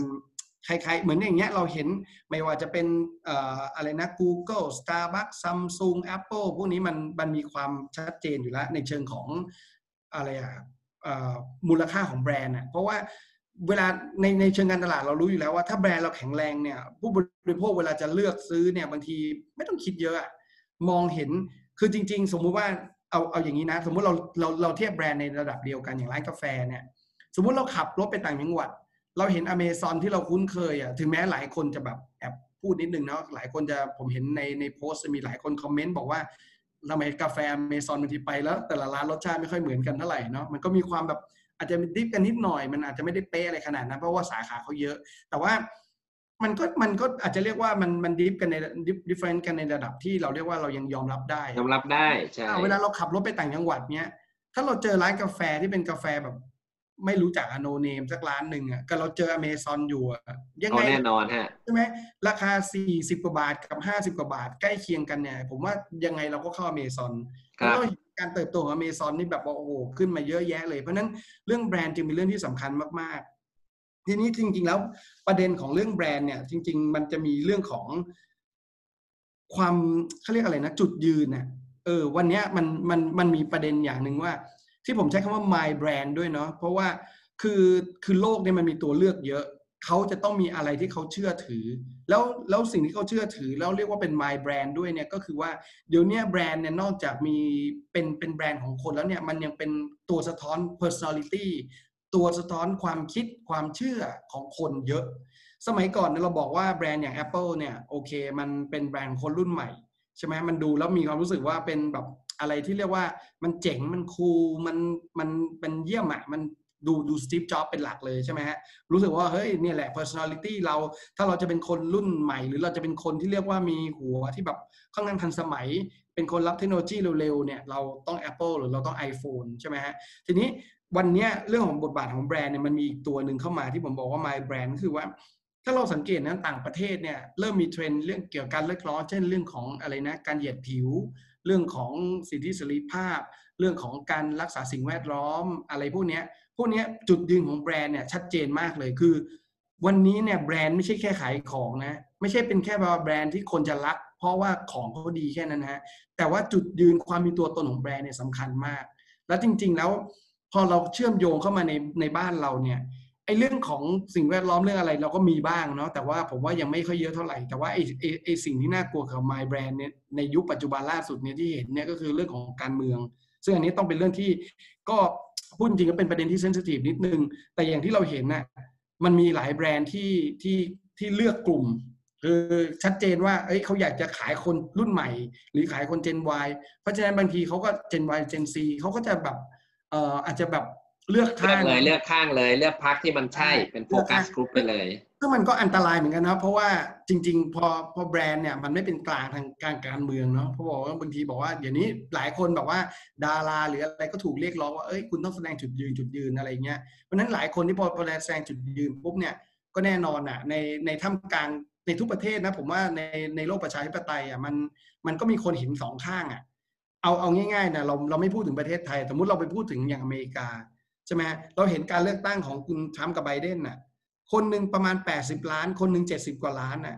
แปลว่าถ้าเราเห็นคนอเมริกันสองคนเนี่ยนะ มันครึ่งครึ่งๆเลยนะ คนหนึ่งอาจจะชอบทรัมป์ คนหนึ่งอาจจะชอบไบเดนก็ได้ใช่ไหม คนหนึ่งเป็นรีพับลิกัน คนหนึ่งเป็นเดโมแครต เออ ผมว่าแบบน่าสนใจนะว่า ไอ้โลกที่มันแบบประเทศที่มันแบบว่ามีคนอยู่ครึ่งครึ่งๆอย่างเงี้ย มันมันมันดิฟ กันโอเคสิบล้านก็ใช่นะ แต่ว่าไอ้เจ็ดสิบกับกับอีกเจ็ดสิบล้านที่มันใหญ่ๆเนี่ยมันมันเยอะมากอะเยอะมากเลยเจ็ดสิบกับแปดสิบเยอะเอมาอกมันมันมันอยู่กันได้ยังไงอะมันๆอาจารย์ควมเห็นอาจารย์ครับผมถามนิดนึงไอ้คำว่า my trust brand เนี่ย สมมติเราเป็นสินค้าสินค้าหนึ่ง เช่นของเราเป็นอะไรดีอ่าเป็นเป็นเอ่อในค a t e g o r y เราเนี่ยนะเราขอให้เป็น my trust brand ของ consumer เป็น top three ก็ถือว่าโอเคแล้วใช่ไหมไม่จำเป็นต้องเป็น number one ใช่ใช่ใช่ครับ จริง ๆ แล้วเดี๋ยวนี้เดี๋ยวนี้ทำตลาด mass ยากนะนะอาจารย์ปุ๋ยใช่คือจริง ๆ แล้ว loyalty ก็น้อยใช่คือคือจริง ๆ แล้วเวลาเรามอง category กลุ่มใหญ่เนี่ยโอเค อาจจะแบบ top three อย่างที่อาจารย์ปุ๋ยว่าผมว่าเพียงพอแล้วแต่จริง ๆ แล้วพอลึกลงไปเนี่ยบางทีมันก็จะมี segment ของตัวเองอะใช่ไหมเพราะว่าเดี๋ยวนี้โลกมันแบบเขาเรียกว่ามันแบ่ง segment เยอะ เพราะนั้นถ้าเราจับกลุ่มของตัวเองได้เนี่ยชัดเจนว่าเอ้ย segment ของตัวเองเป็นใคร แล้วก็ถ้าตลาดมันใหญ่เพียงพอเนี่ยมันก็มันก็พอที่จะนั่นได้นะเพราะว่าลูกค้าเดี๋ยวนี้ก็มีความซับซ้อนเหมือนกัน ไม่ชอบอะไร mass ลูกค้าไม่ไม่เยอะเลยนะที่ชอบความ mass เนี่ยผมว่ามีแบรนด์ที่มันเรียกว่าจะยิ่งใหญ่ระดับนั้นได้เนี่ยมันจะต้องมีจะต้องมีคุณค่าหลายด้านผสมกัน อย่างยกตัวอย่างเช่นเนี่ยเมื่อกี้ผมกลับมาที่อเมซอนนี่ผมไม่ได้ค่าโฆษณาจากอเมซอนเลยนะ แต่พูดอเมซอนบ่อย คือหลายๆแบรนด์เนี่ยมันมีความเขาเรียกอะไรนะเก๋ไก๋อะดูดีอะครับมันมันเหมือนกับสมัยก่อนเวลาเราเราพูดถึงอะไรอย่างพวกบั d เจ็ตแอร์ไลน์สมัยแรก ๆ ที่มันมีพวกไอสายการบินราคาประหยัดเนี่ยเข้ามาทำตลาดเนี่ย คนจะมองว่าเอ้ยใครไปขึ้นสายการบิน low cost นี่รู้สึกว่าแบบเขาเรียก low cost ใช่ไหมแรกๆเราพอบอก low cost แบบราคาถูกผมรู้สึกว่าโอ้โหนี่มันคนละแบบ low class ไปด้วยเลยอะไม่ไม่โอเคนะคนกลัวมากเลยนะบางสมัยก่อนนี่แบบว่า เฮ้ยไปที่สนามบินปุ๊บคนหนึ่งขึ้นการบินไทย อีกคนหนึ่งไปขึ้น low cost นี่โอ้โหรู้สึกเสียหายใช่ไหมผมเคยได้ยินหลายคนบอกว่า ถ้าอะไรนะจังหวัดไหนไม่มีการบินไทยบินไป มีแต่ low cost บินไปนี่ถือว่าแบบจังหวัดนั้นด้อยพัฒนา อ่าอ่าใช่ครับไม่ไปเลยก็มีเนี่ยเราเห็นว่ามันเปลี่ยนอย่างนกแอร์ก็ตามนะ หรือว่าแอร์เอเชียเนี่ยเราจะเห็นลูกเล่นที่เขาใช้กับตัวอย่างเช่น ลูกลูกเรืออ่าลูกเรือเขาน่ารัก มีความ entertain ใช่ไหมมีความสนุกสนานอะไรเงี้ยมันก็เลยทำให้แบบว่า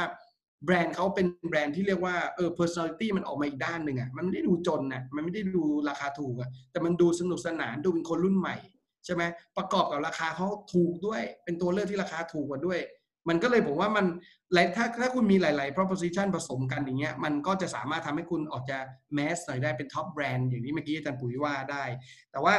ถ้าสมมุติว่าเราไม่ไม่ไม่ไม่สามารถจะ deliver หรือ ส่งมอบได้ได้หลาย ๆ ด้านเนี่ยเราก็อาจจะต้องเลือก segment เล่นนะฮะจับเป็น segment เล็กลงมาหน่อย แต่ว่าก็ถ้าเราก็ผมว่าขึ้นอยู่ขนาดของแบรนด์อะถ้าเกิดว่าใหญ่มาก ๆ อย่างเนี้ยในรูปผมที่มีอย่าง Google เอ่ย Facebook เอ่ยพวกนี้คือเรียกว่าถ้าจะเรียกว่า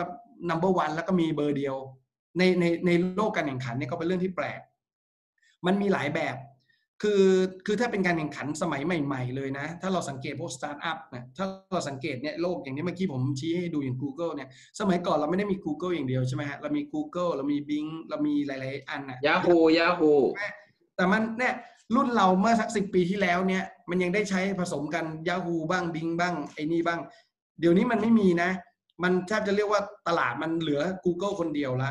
เหมือนกันไอ้หลาย ๆ เจ้า Hi Fi ผมก็ยังเล่นไม่เป็นเลยมันไปซะแล้วอะคือคือเดี๋ยวนี้เขาเขาบอกตลาดมันกลายเป็นตลาดเฉพาะสตาร์ทอัพใหม่ๆเนาะหรือพวกเทคโนโลยีใหม่ๆเนี่ย winner take all เลยเนาะคือคือเป็นตลาดที่น่ากลัวมาก เหมือนกับที่เราเราไปสังเกตดูการแข่งขันของอะไรอะอย่างเช่น Uber กับ Grab อย่างเงี้ยเห็นไหมสองอันแข่งกันไม่ไหวก็ take over กันเลย merge กันเลยก็ได้ หรืออย่างเนี้ยถ้าเราไปดูในตลาดช้อปปิ้งออนไลน์เราจะเห็น Lazada กับ Shopee ที่เขาบอกว่าภาษาเนี่ยเราเผาเงินเล่นใช่ไหมคือเลือดไหลออกไม่หยุดน่ะซึ่งซึ่งลักษณะธุรกิจแบบนี้เนี่ย ถ้าเป็นธุรกิจสมัยเราแบบ SME ทั่วๆไปเราทำไม่ได้นะ ถ้าเลือดเราไหลปีหนึ่งสี่พันล้านนี่เราไม่เราโอ้โหไม่รู้จะอยู่ยังไงใช่ไหมฮะเออมัน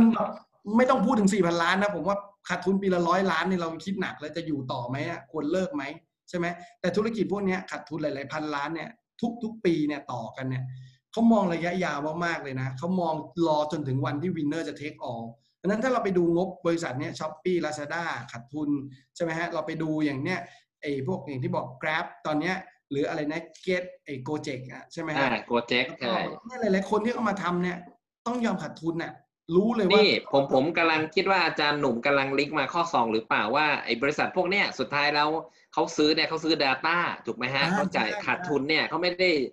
ไม่ได้ติงตองนะฮะว่าทำธุรกิจและขาดทุนใช่แต่ว่าพวกนี้มันมีโก ชัดเจนว่าเขาต้องการ Data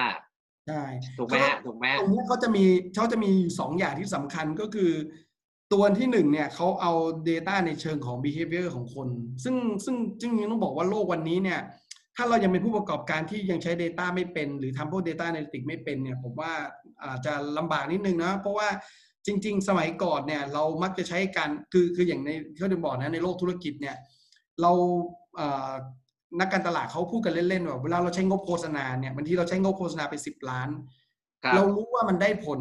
ครึ่งหนึ่งครึ่งหนึ่งที่เราใช้ไปสิบล้านเนี่ยได้ผลประมาณห้าล้าน อีกห้าล้านเนี่ยเวสคือเสียเงินฟรีอืมปัญหาคือเราไม่รู้ว่าครึ่งไหนที่มันได้ผลคือมันวัดไม่ได้ เหมือนสมัยก่อนเราติดบิลบอร์ดก็ตามใช่ไหมเราแบบว่าลงหนังสือพิมพ์เงี้ยเราไม่รู้ว่าจะวัดผลยังไงอะเรารู้แต่ว่าคนเห็น แต่เราไม่รู้ว่าเออตรงไหนจุดไหนกลุ่มไหนที่เรียกว่าไปแล้วมันได้ผล เพราะฉะนั้นสมัยก่อนเราใช้วิธีเวียนหวานแหเข้าไปก่อน แต่ว่าถ้าเป็นโลกสมัยใหม่เนี่ยก็ก็เปลี่ยนเลย เราวัดผลชัดเจน เพราะว่าเราเราสามารถจะมอนิเตอร์ตัว behavior ของคนได้ชัด ในในธุรกิจค้าปลีกเนี้ยเราเอาตัวรายการซื้อของคนเนี่ยเราจะเห็นว่าทุกครั้งเดี๋ยวนี้เราไปที่ไหนจะต้องมีบัตรสมาชิกใช่ไหมมี member card member card เนี่ยมันเป็น data ซึ่งเราให้หลาย ๆ อย่างกับเขาเนาะ เราหนึ่งเราให้ฐานข้อมูลตัวเราเองว่าเราเป็นใครยังไง อันที่สองเราบอกพฤติกรรมเขาหมดเลยว่าเราเป็นคนมีพฤติกรรมแบบไหน คือชอบช้อปปิ้งแบบไหน ชอบซื้ออะไรมาซื้อบ่อยแค่ไหน ชอบช้อปปิ้งวันไหนทำอะไรก็ตามทุกอย่างเลยเนี่ยคือเป็นสิ่งที่เรียกว่า Data จะเป็นตัวบอกหมด บางทีเนี่ย Data พวกนี้รู้มากกว่าตัวที่เรารู้อีกอะบางบางทีสมมุติว่าถามนะ ผมไม่รู้บางท่านก็จะมีแบบว่า เช่นบางทีเราจะดูหนังเนี่ย ใช่ไหมฮะอย่างเราเห็นนะการใช้ Data Driven เนี่ยหลาย ๆ บริษัทที่แบบดัง ๆ เลยอย่างเช่น Netflix อย่างเงี้ย Amazon อย่างเงี้ย Amazon Amazon นี่ไม่ใช่ Amazon ร้านกาแฟแล้วนะฮะ อันนี้เป็น amazon.com ในนะเบซอสเบซอสอ่าใช่เจเบซอสแล้วก็อย่างเนี่ยไอ้พวกที่มันแบบใช้ข้อมูลเป็น Data อย่างเงี้ยเขาจะสามารถทำอย่างอย่างตัวง่าย ๆ ที่สุดเลยที่เขาเรียกว่าอะไรนะ recommendation ใช่ไหมฮะการการแนะนำอะ อย่างเวลาที่เราดูหนังเนี่ยเราดูจบเราชอบหนังสไตล์เนี้ยเราไปดูเรื่องนี้มาสมมติอะไปดูซีรีส์สตาร์ทอัพมาเนี่ยใช่ไหมฮะพอดูจบเขาบอกอ๋อแสดงว่าคุณเป็นคนชอบเรื่อง inspiration ใช่ไหมหรือว่าคุณอาจจะชอบนางเอกพระเอกคู่นี้ หรือคุณอาจจะชอบดูซีรีส์เกาหลีสไตล์แบบนี้ใช่ไหมเป็นอ่าสนุกสนานหรือเป็นหนังวัยรุ่น เขาก็จะวิเคราะห์ แล้วก็จะเอาจาก Database ใหญ่ๆเนี่ยจากคนเยอะๆเนี่ยมา แล้วก็มา analyze ดูว่า recommend อ่าใช่คนดีที่นะดูชอบแบบเนี้ยเขาจะดูอะไรใช่ไหมซึ่งมันก็จะทำให้เขา recommend อะไรที่มันโดนใจเรา สมมุติว่าหนังเรื่องต่อไปที่เราจะเสียเวลาดูเนี่ย เราจะดูอะไรดี ตัวเราเองบางทียังไม่รู้เลยเฮ้ยเราจะดูอะไรดี แต่ว่าไอ้คน recommend มันบอกเราได้ เวลาเราไปช้อปปิ้งมันบอกเราได้หมดเลย คุณควรจะซื้ออะไร ผมเข้าไป amazon.com เนี่ยผมไปซื้อหนังสือเจอประจำฮะพอซื้อเล่มนี้มันก็บอกว่าคนซื้อเล่มนี้ควรจะซื้อคู่กับเล่มนั้น มันก็เสียเงินให้มันไปเรื่อยๆฮะก็ซื้อตาอ่ามครับ มันเป็นเทคนิคการทำ cross selling ครับอาจารย์ ใช่ครับผม cross selling คือน่ะ recommend คนที่สั่งเมนูนี้ก็ยังสั่งอันนี้ คนที่ซื้อเสื้อตัวนี้มักจะซื้อกางเกงรุ่นนี้เข็มขัดตรงนี้ ใช่ใช่เรียบร้อยนะตรงนี้จิตเนี่วิยทยาครับเคโทรื่องษเครื่องมือเครื่องมือวันเนี้ยมันมันอำนวยมาก ๆ เลยอะเพราะว่าเราครับบอกว่าเราใช้พวกเทคโนโลยีใช้ Analytics มาเนี่ย จริง ๆ แล้วมีคนใช้ในโปรแกรมง่ายๆ Excel ขึ้นไปไอ้พวก R พวกโคดิ้งต่าง ๆ เนี่ย สามารถเอา Data พวกนี้มาใช้ได้เยอะมาก เพราะฉะนั้นโลกสมัยใหม่โดยเฉพาะพวกกลุ่มสตาร์ทอัพเนี่ยใช้ Data ตัวนี้เยอะมาก แล้วอย่างที่เมื่อกี้อาจารย์ปุ๋ยบอกอะว่าเขาก็เอา Database ที่เกี่ยวกับคนไป จริง ๆ แล้วเนี่ยการที่เราได้คนไปเนี่ย มันก็มีความน่าสนใจนะ เพราะว่าที่จริงธุรกิจทุกวันเนี้ยสิ่งที่เขาแย่งกันคือแย่งคน แย่งคนคือแย่งตัวลูกค้า เพราะว่ายิ่งเรารู้จักลูกค้ามากขึ้นเนี่ย มันมีอะไรที่เราจะขายได้ในอนาคตเยอะครับอย่างครัที่เราเราเราดูเรื่องแอปพลิเคชันเนี่ย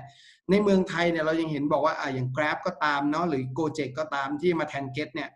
คือพวกเนี้ยอืมถ้าอยู่ในต่างประเทศเนี่ยเขาเรียก super app ละ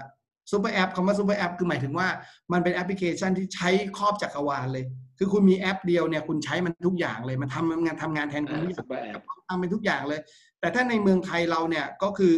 เรายังอาจจะใช้แค่สั่งอาหาร เรายังอาจจะใช้แค่อ่าในการเรียกรถใช่ไหมฮะเรียกแท็กซี่เรียกอะไรอย่างเงี้ย แต่ในต่างปเมือระงเทนอศกนี่ใช้กู้เงินได้เลยใช่ไหมใช่ใช่พอเขาเห็นพฤติกรรมเห็นการใช้จ่ายเห็นการจ่ายเงินเห็นทุกสิ่งทุกอย่างของเราเนี่ย ก็เนี่ยเราเห็นพฤติกรรมเนี่ยคนขับแท็กซี่ การใช้บริการตรงนู้นตรงนี้เนี่ยเขาสามารถจะแบบโอ้โหผมว่าลิงก์ไปเรื่อง transportation ลิงก์ไปชีวิตเขารู้วิชีวิตการทานอาหารเราละขายของขายเสื้อผ้าได้ไหมใช่ไหมฮะถ้าเราเป็นคนขายขายเสร็จปุ๊บกู้เงินต่อดีไหมอย่างที่อาจารย์ปุ๋ยบอกอะมันเชื่อมโยงกับทุกอย่างเลยเพราะฉะนั้นในอนาคตเนี่ยไอ้แอปพลิเคชันพวกนี้อะมันก็จะแปลงสภาพไปเป็น super app ใช่ไหมฮะแล้วมันจะทำบทบาทแทนธนาคารน่ะ แทนผู้ให้กู้ต่างๆเนี่ยซึ่งเราก็เห็นหลายสตาร์ทอัพเริ่มขึ้นมาทำละมันอาจจะไปเกี่ยวเนื่องกับเรื่องของการลงทุนหุ้นอะไรก็ตามเนี่ย ผมว่าพอมันได้เขาเรียกว่าอะไรอะได้ฐานลูกค้าไปอะมันต่อยอดไปได้เยอะเลยอาจารย์ครับพวกเราเนี่ยตัวอย่างที่อาจารย์ยกนี่มันไกลเกินเอื้อมนะฮะ มันอยู่คนละดวงดาวเลย พวกเราเป็นธุรกิจ SME อาจารย์คิดว่า SME เนี่ยควรจะทำ data driven brand ยังไงฮะให้มันให้มันให้มัน effective อะครับที่จริงที่จริงแล้วจริง ๆ อย่างที่อย่างที่ผมบอกเนาะก็คือจริงๆไอ้ data เนี่ยมันมันเล่นหลายระดับ คือจริง ๆ เราเราอาจจะต้องอย่างที่เมื่อกี้ผมยกตัวอย่างเนี่ยมันอาจจะเป็น super app ที่มันใหญ่ใช่ไหมโอ้โหใช่ใหญ่มากแต่จริง ๆ แล้ว ถ้าเรามองในมุมนี้เรามองในมุมของของธุรกิจนะ คือเวลาเราขายของอะอาจารย์ปุ๋ย จริง ๆ แล้วผมเห็นทางทางทางดีวันเองก็เชี่ยวชาญเรื่องของการขายเขาเรียกอะไรนะ มีคอร์ส training เกี่ยวกับเรื่องของอ่าพวก category manager คล้ายๆ อะไรพวกนี้นะครับครับใช่ใช่ใช่มีอ่า brand new manager อ่าขายผู้จัดการมันมันมันเป็นสองเรื่องที่ cross กันถ้าครัเราบมองถ้าเรามองดีๆนะฝั่งหนึ่งคือฝั่งที่เราดูเรื่องของแคตตากรีคือตัวสินค้าใช่ไหมอืมอีกฝั่งหนึ่งคือตัวของเออลูกค้าครับเวลาที่เรามีสินค้าสินค้าตัวเดียวเนี่ยแล้วเราจะเดินไปขายลูกค้าเนี่ยเราก็เอาของไปขายอย่างเช่นอะสมมติ ผมที่ต่างนะสมมุติว่าดีวันเนาะดีวันเอ่อทำเทรนนิ่งให้กับลูกค้าใช่ไหมฮะแล้วก็ดีวันก็เข้าไปเสนอลูกค้าบอกว่าอ่าโอเค มีคอร์สสอน training อะไรเรียบร้อยพออาจารย์ปุ๋ยรู้จักกับเขาปุ๊บเขาก็คือลูกค้าของอาจารย์ปุ๋ยละพูดจริงแล้วในความที่เขาเป็นลูกค้าเราเนี่ย เราลองเราอาจจะต้องลองคิดต่อว่า เออ เราจะต่อยอดจากการขายตรงเนี้ยอาจารย์ปุ๋ยอยากขายอะไรเขาอีกอะครับ อาจจะมีขายเรื่องเกี่ยวกับเรื่อง เทคโนโลยี transformation สมมุติเขาเขาสมมุติสนใจจะทำนะดิจิตอล transformation ครับเราจะมีโน้ตฮาวหรือจะมีซอฟต์แวร์อะไรขายเขาได้ไหมอืมเออไม่แน่นะ เราอาจจะขายซอฟต์แวร์ เราอาจจะแปลงตัวเองจาก training ไปเป็นซอฟต์แวร์พอเราซอฟต์แวร์เสร็จปุ๊บมันก็จะมีหลาย ๆ อย่าง เช่น บางทีมันจะเป็นแบบซัพพลายเออร์มันคล้าย ๆ กับบริษัทที่อย่างเช่น ถ้าเราสังเกตนะอย่างเช่นไอ้อะไรนะของ B2S ไอ้ไอ้ที่เขาขาย OfficeMate นะฮะครับขายพวกเครื่องเขียนนะ เขาก็ขายจากเครื่องเขียน แล้วเขาก็ต่อยอดออกไปไปขายเป็นพวก cleaning เพราะเขารู้ว่าลูกค้าเขาเนี่ยนอกจากซื้อเครื่องเขียนแล้ว ต้องทำความสะอาดอาคารใช่ไหมต้องซื้อไม้กวาดต้องซื้อแปรงนู่นนี่นั่น คือคือมันต่อไปเรื่อยๆอะพอต่อไปเสร็จปุ๊บเอ๊ะกินกาแฟด้วยเฮ้กาแฟไม่ใช่เครื่องเขียนละแต่กาแฟก็ขายได้นะใช่ไหมเพราะว่าในออฟฟิศมันต้องมีกาแฟ แล้วมันก็จะต่อยอดออกไปเรื่อยๆอะเพราะฉะนั้นผมว่ามันมันมองสองอย่างอะคือมันมองว่า ถ้าเรามองว่าเราจับลูกค้าได้ แล้วเรารู้สึกว่าเออลูกค้าเนี่ยกับเรามีความสนิทกัน เรามีเขาเรียกว่ามีคล้ายๆ CRM อะฮะใช่ไหมฮะอือืมเรามี customer relationship ถ้าเรามี relationship ที่ดีเนี่ย บางทีมันขายสิ่งหนึ่งเสร็จปุ๊บเราสามารถจะต่อยอดไปเป็นอ่าสองสามครับสี่ครับก็ cross เราก็ selling เดินหน้าไปต่อตรงนั้นไปได้ ใช่ ตรงนั้นก็อาจจะเป็นเป็นส่วนหนึ่งที่เรียกว่าเราเอาเอา data ตรงเนี้ยมาใช้ แต่ว่าถ้ากลับมาในระดับเบสิกของเราเนี่ย มันก็จะเป็นเรื่องของการวิเคราะห์พวกนี้ของเขาทั่ว ๆ ไป เช่นอย่างที่บอกว่าทำ cross selling กันน่ะคนที่ซื้อแบบเนี้ยจริง ๆ แล้วถ้าซื้อแบบนี้ไปด้วยอาจจะมีประโยชน์นะถ้าในธุรกิจที่เป็น retail มากๆเนี่ยก็ก็จะชัดเจนเลยว่าเออถ้าลูกค้าซื้อตัวนี้ไปเนี่ยลองซื้อตัวนี้ไปแล้ว recommend recommend อยู่แล้วฮะอยู่แล้วแน่นอนฮะ recommend เพราะฉะนั้นอาจารย์ครับ sustainability นี่ความหมายคืออะไรฮะอ่าตัวนี้เป็นอีกตัวหนึ่งที่คิดว่าในในเชิงของแบรนด์เนี่ยก็มีความสำคัญมากๆเลย เพราะว่าที่จริงแล้วเอ่อ Kotler เองเนี่ยเมื่อเมื่อปีที่แล้ว Kotler ก็พูดถึงตัวนี้เหมือนกันพูดถึงตัวของพวกกรีนหรือพูดถึงแบบโลกในอนาคต ในในเมืองนอกในตะวันตกเนี่ยเขาให้ความสำคัญกับพวก global warming พวกอะไรเงี้ยมานานแล้วแต่ว่าคาร์บอนฟุตปรินต์อะไรพวกเนี้ยนะที่เราได้ยินกันจะมีช่วงเบรกไปนิดนึงก็คือช่วงประธานาธิบดีทรัมป์ที่แกไม่คค่อยรับครับได้ครัสิ่บงแวดล้อมเท่าไหร่ แต่ว่าจริง ๆ แล้วในเทรนด์ในเมืองไทยเราเนี่ยก็ยังเป็นเรื่องจำเป็น ทีนี้ตัวเนี้ยเนี่ยเรามีเราเคยทำงานวิจัยเอ่อมา นำเสนอไปแล้วทีหนึ่งเหมือนกันในของที่ CMU เนี่ยเราพูดถึงเราเราชื่องานชื่อ Voice of Green คือเป็นเสียงเรียกร้องจากแบบเสียงของแบบเนี่ยโลกสีเขียวอะไรอย่างเงี้ยเนาะเป็นเรื่องของ Green อะไรอย่างเงี้ยแล้วก็เราพบว่า 74%น่ะของกลุ่มลูกค้าเนี่ยเขาบอกว่าเขามีความพร้อมอะแล้วก็เขาเขาสนใจเรื่องสิ่งแวดล้อม คือเหมือนกับว่าเขารู้สึกว่าเออสิ่งแวดล้อมเป็นเรื่องสำคัญอืมแล้วก็จริง ๆ ล่าสุดเนี่ยผมก็มีการเก็บ Data นะที่กำลังจะทำเรื่องเกี่ยวกับไอ งานสัมมนาครั้งต่อไปเนี่ยเราก็พบว่าคนรุ่นใหม่ๆนะโดยเฉพาะ Gen Y Gen Z เนี่ยสนใจเรื่องปัญหาสิ่งแวดล้อมเนี่ยเป็นปัญหาต้นๆเลยนะ คือจครัริบงโอ้ๆแอบเล่าแอบเล่าให้ฟังนิดนึงว่า เราทำสัมมนาเนี่ยเราเราเราเช็คเขาเรื่องเนี้ยเรื่องเกี่ยวกับเฟียเรื่องเกี่ยวกับความไม่มั่นคง ความไม่แน่ใจว่าเอ้ยตอนเนี้ยความกังวลใจของคุณเนี่ยมันมีเรื่องเกี่ยวกับอะไรบ้างเพื่อจะออกมาในเชิงของการตลาดว่าเอ้ยการตลาดจะต้องปรับตัวยังไง แล้วเราพบว่าเรื่องสิ่งแวดล้อมเนี่ยเป็นสิ่งหนึ่งที่เขาแบบให้น้ำหนักแล้วก็ให้ความสนใจค่อนข้างมาก ทีนี้เนี่ยผมว่าส่วนหนึ่งที่ผมอยากจะนำเสนอแล้วก็อยากจะแบบว่าเอ่อมาชี้ชวนอะทางทางแบรนด์ทางเจ้าของผลิตภัณฑ์เนาะเพราะว่าจริง ๆ แล้วเราจะสังเกตนะว่าจริง ๆ เวลาเราคนสนใจเรื่องสิ่งแวดล้อมเนี่ย แต่เราต้องบอกว่าผู้บริโภคเองเลือกเลือกไม่ค่อยได้นะ อย่างอาจารย์ปุ๋ยวันเนี้ยอาจารย์ปุ๋ยสมมติอาจารย์ปุ๋ยสั่งอาหารนะให้เขาครับเดลิเวอรี่มานะ เราก็ห่วงเรื่องไอ้เมื่อตะกี้เนี่ยเราก็ห่วงเรื่อง health ใช่ไหมสุขภาพอะอยากให้มันสะอาด ทีนี้พอมันต้องการความสะอาดเนี่ยโอ้มันก็แพ็คมาไม่รู้กี่ชั้นเลยอะเนี่ยสมมุติสั่งชานมสักแก้วหนึ่งเนี้ยแพ็คมาปิดฝาซีลมาอย่างดีเลย โอ้โห ขยะเต็มไปหมดเลยมีถุงพลาสติกคลุมจริงแล้วก็ยังมีจริงหลอดแล้วหลอดใส่ในแพ็กเกจของกระดาษซ้ำอีกทีหนึ่งคือเรียกว่า ยิ่งมันมัน trade-off กันอะ จริง ๆ แล้วประเทศไทยเราเข้าใจที่พัฒนามาทางเรื่องของ sustainability ทางเรื่องของ green เนี่ย เยอะละมามาได้ดีมากแล้วเรามีเริ่มเริ่มสนใจเรื่องของ circular economy และจริง ๆ ก็เป็นนโยบายของรัฐบาลด้วยที่เน้นเรื่อง ABCG เนี่ย เป็นนโยบายของรัฐบาลตั้งแต่ดรสุวิทย์เนี่ย แต่ว่าปรากฏว่าพอเรามาเจอโควิดเข้าไปปุ๊บเนี่ยเราก็เกิดการชะงักงานทางความยั่งยืนเลยนักเพเต้นราะอะไรเพราะว่าอ่าฮะเราก็สนใจในเรื่องของสุขภาพ แล้วเรากลัวเรื่องความสกปรกมากกว่า เรากลัวเชื้อโรคมากกว่านั้นผมว่าจริง ๆ แล้วมันเป็นเรื่องที่เรียกว่า ผู้ประกอบการอาจจะต้องเป็นคนคิดนะนี่มันเป็นโจทย์ของฝั่งผู้ประกอบการของแบรนด์นะว่าเฮ้ยคุณจะคุณจะต้องขายของอะแต่คุณก็คุณจะต้องเป็นแบรนด์ที่ที่อยู่เพื่อเพื่อสังคมอะเพื่อสิ่งแวดล้อมอะซึ่งจริง ๆ แล้วเนี่ยในงานวิจัยเนี่ยมันบอกชัดเจนว่าผู้บริโภคให้ความสำคัญกับสิ่งนี้ใช่ไหมฮะเพียงแต่ว่าต้องดูว่าเขามีทางเลือกไหม ใช่ไหมถ้าเขายังไม่มีทางเลือกเนี่ยผมอย่างยกตัวอย่างที่ผมบอกฮะถ้าเราสั่งอาหารสั่งชานมอะเราไม่มีทางเลือกอะเราก็จะไปทำไงได้อะแต่ถ้าถ้าอย่างที่เราสังเกตกันเนาะถ้าเราไปร้านอ่ายกตัวอย่างเช่น ตอนนี้ถ้าเราไปซาบักซาบักใช้หลอดกระดาษใช่ไหมโอ้โห ไม่ได้เรื่องเลยฮะ ไม่ได้เรื่องเลย มันมันใช่แต่มันดูไม่ค่อยขึ้น อันเนี้ยก็มันดูไม่ค่อยขึ้นแล้วรสชาติก็ไม่โอเคด้วยใช่แล้วมันก็จะเปื่อยเร็วด้วยใช่ไหมใช่ไม่โอเคตรงนี้แหละเป็นการบ้านที่เขาจะต้องไปไปคุย เพราะมันเป็นเทรดออฟสิ่งที่เมื่อกี้บอกอะอืมใช่ไหมว่า เอ้ยเราต้องการสิ่งแวดล้อมด้วยอะแต่เราก็ต้องการความอร่อยหรือรสชาติหรือหรือคุณภาพมันด้วยอะเพราะฉะนั้นแบรนด์เองต้องเป็นคน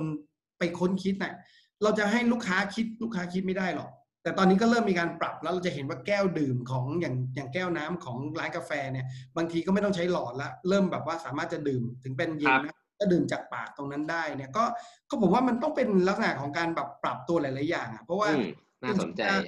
จะจะบอกว่าเนี่ยอย่างเรื่องถุงพลาสติกเนี่ยก็เป็นเรื่องอิชูที่ปีที่แล้วนะตั้งแต่ต้นปีมาเนี่ยเราเจอเรื่องกับงดแจกถุงพลาสติก แล้วก็เกิดปัญหาเยอะ เพราะว่าลูกค้าเองก็ไม่ถนัดที่จะเอาถุงผ้าไป แต่ว่าตรงนี้ผมว่ามันเป็นพฤติกรรมที่เรียกว่าเราต้องเราต้องช่วยกันทั้งสองฝั่งอะทั้งฝั่งฝั่งแบรนด์กับฝั่งของลูกค้า เพราะฉะนั้นจริง ๆแล้ว แบรนด์ต้องทำอะยืนยันว่าจริง ๆ แล้วแบรนด์ถ้าแบรนด์ทำตรงนี้ได้นะยิ่งเร็วยิ่งดีนะ จะยิ่งแบบเป็นเป็นพระเอกอะอิมเม จจะเป็น image ของคนที่ให้ความสำคัญกับเรื่องของสังคมและสิ่งแวดล้อมเพราะฉะนั้นจริง ๆ แล้วหลายคนไปทำเรื่องอะไรนะ CSR ปลูกต้นไม้ ผมว่าเดี๋ยวนี้เริ่มเชยแล้วนะเริ่มไม่ค่อยมีใครไปปลูกต้นไม้ ไม่ค่อยมีใครไปทำอะไรที่แบบว่ามันไม่ยั่งยืนอะแบบปลูกต้นไม้ล็อตเดียวเสร็จแล้วก็ต้นไม้ตายหมดแล้วก็ปีหน้ากลับมาปลูกใหม่อะไรอย่างนี้ก็เลิกทำกันแล้วใช่ไหมฮะใช่แต่เราจะช่วยอะไรที่มันยั่งยืนแล้ว แล้วการช่วยโลกในในในเรื่องของแบบ ผมว่าช่วยในสิ่งที่ใกล้ตัวเราเองอะภาชนะเราเองแพคเกจจิ้งเราเอง อะไรเองที่เราทำตรงนี้ได้เนี่ยก็ก็ช่วยกันผมคิดว่ากระแสตรงเนี้ยมันคือมันมันดีทั้งกับผู้บริโภคแล้วก็ดีทั้งกับตัวตัวโลกของเราด้วยอะน่าสนใจมากค่ะน่าสนใจมาก อันนี้ก็เป็นสามเขาเรียกว่าสาม strategy นะครับที่แบรนด์อ่าพวกเราก็น่าจะ adopt นะฮะเวลาเหลือน้อยนะครับ ก็ผมสรุปนิดหนึ่งก็เป็น my trust brand อ่าเข้าใจแล้วต้องเป็น top of mind ตัวที่สอง data driven นะฮะซึ่งต้องเป็นอยู่แล้วนะทุกคนต้องเอามา ซึ่งตะกี้เท่าที่คุยมาเน้นเรื่อง cross selling มาก ๆ เลย พอเราเข้าใจผู้บริโภคเราก็พอจะรู้ว่านะฮะเราจะอ่าเข้าถึงเขาได้อย่างไร แล้วก็จะเพิ่มยอดขายได้อย่างไรบ้าง และตัวที่สามดีดีมากน่ารักมาก ผมเสริมอาจารย์นิดนึงฮะไอ้พวก CSR จริง ๆ เป็นแค่ subset หรือจริง ๆ เป็นแค่พาร์ทเดียวฮะของ sustainability นะฮะนิดเดียวเอง CSR เพราะฉะนั้น CSR วันนี้ก็เลยเป็นเรื่องที่เอ่อเอาแล้วนะฮะตอนนี้ก็อืมต้องมา sustainability ครับอาจารย์ครับ เราเลือกกันดีไหมว่าเราจะพูดเรื่องดิจิตอลหรือว่าเรื่องช่องทางการจัดจำหน่ายดีเอาเอาอย่างนี้ดีกว่าฮะ เดี๋ยวเราเราเปิดหัวข้อให้ให้ท่านผู้ชมดูเอาไปทำเป็น เรียกว่าผมว่าติ่งเป็นหัวข้อไว้ละกัน เพราะว่าจริง ๆ แล้วเดี๋ยวเดี๋ยวเราจะไม่ครบสิบเพราะเราอ่าอ่าโอเคเราเร่งโอเคใช้เวลาโอเคอะผมอันนี้แบบเล่าไฮไลท์หน่อย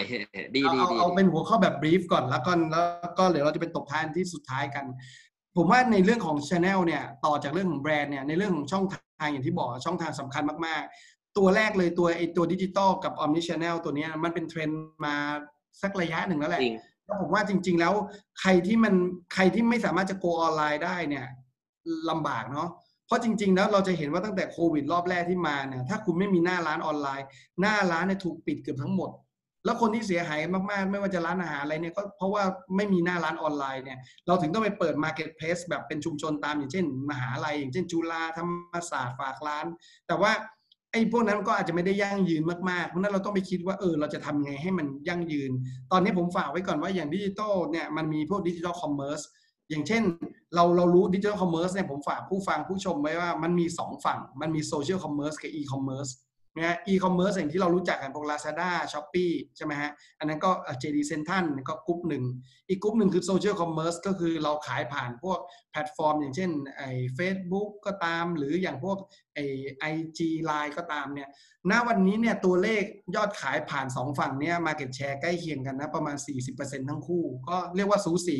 ฉะนั้นเลือกเองเลยครับตามสะดวกว่าแพลตฟอร์มไหนเหมาะกับเรา หรือขึ้นไปหมดทุกแพลตฟอร์มเลยเพราะตอนนี้ต้นทุนต่ำมาก นะอ่าต้นทุนครับในการเข้าไป list นะแต่ต้นทุนในการโปรโมทยังสูงอยู่นะ แต่ว่าอืมใช่ลองดู แล้วก็มันควรจะนำไปสู่คำว่า omni channel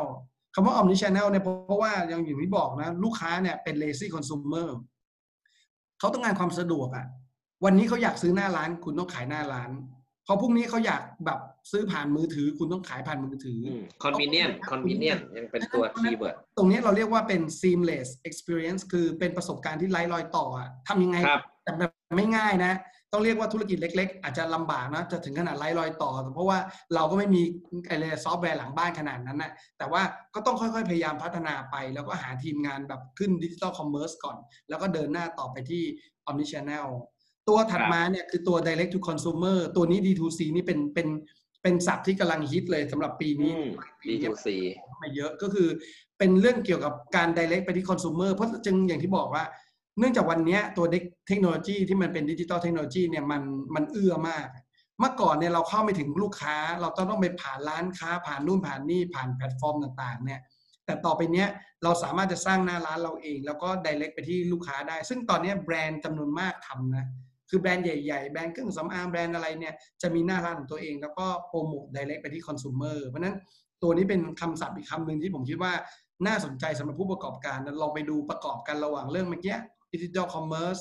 omni channel direct to consumer แล้วก็ตัวสุดท้ายที่เป็นอีกตัวหนึ่งที่สำคัญของอ่า channel มาแรง Netflix Netflix นะอ่าใช่ใช่อย่างนี้อาจันปุ๋ยบอก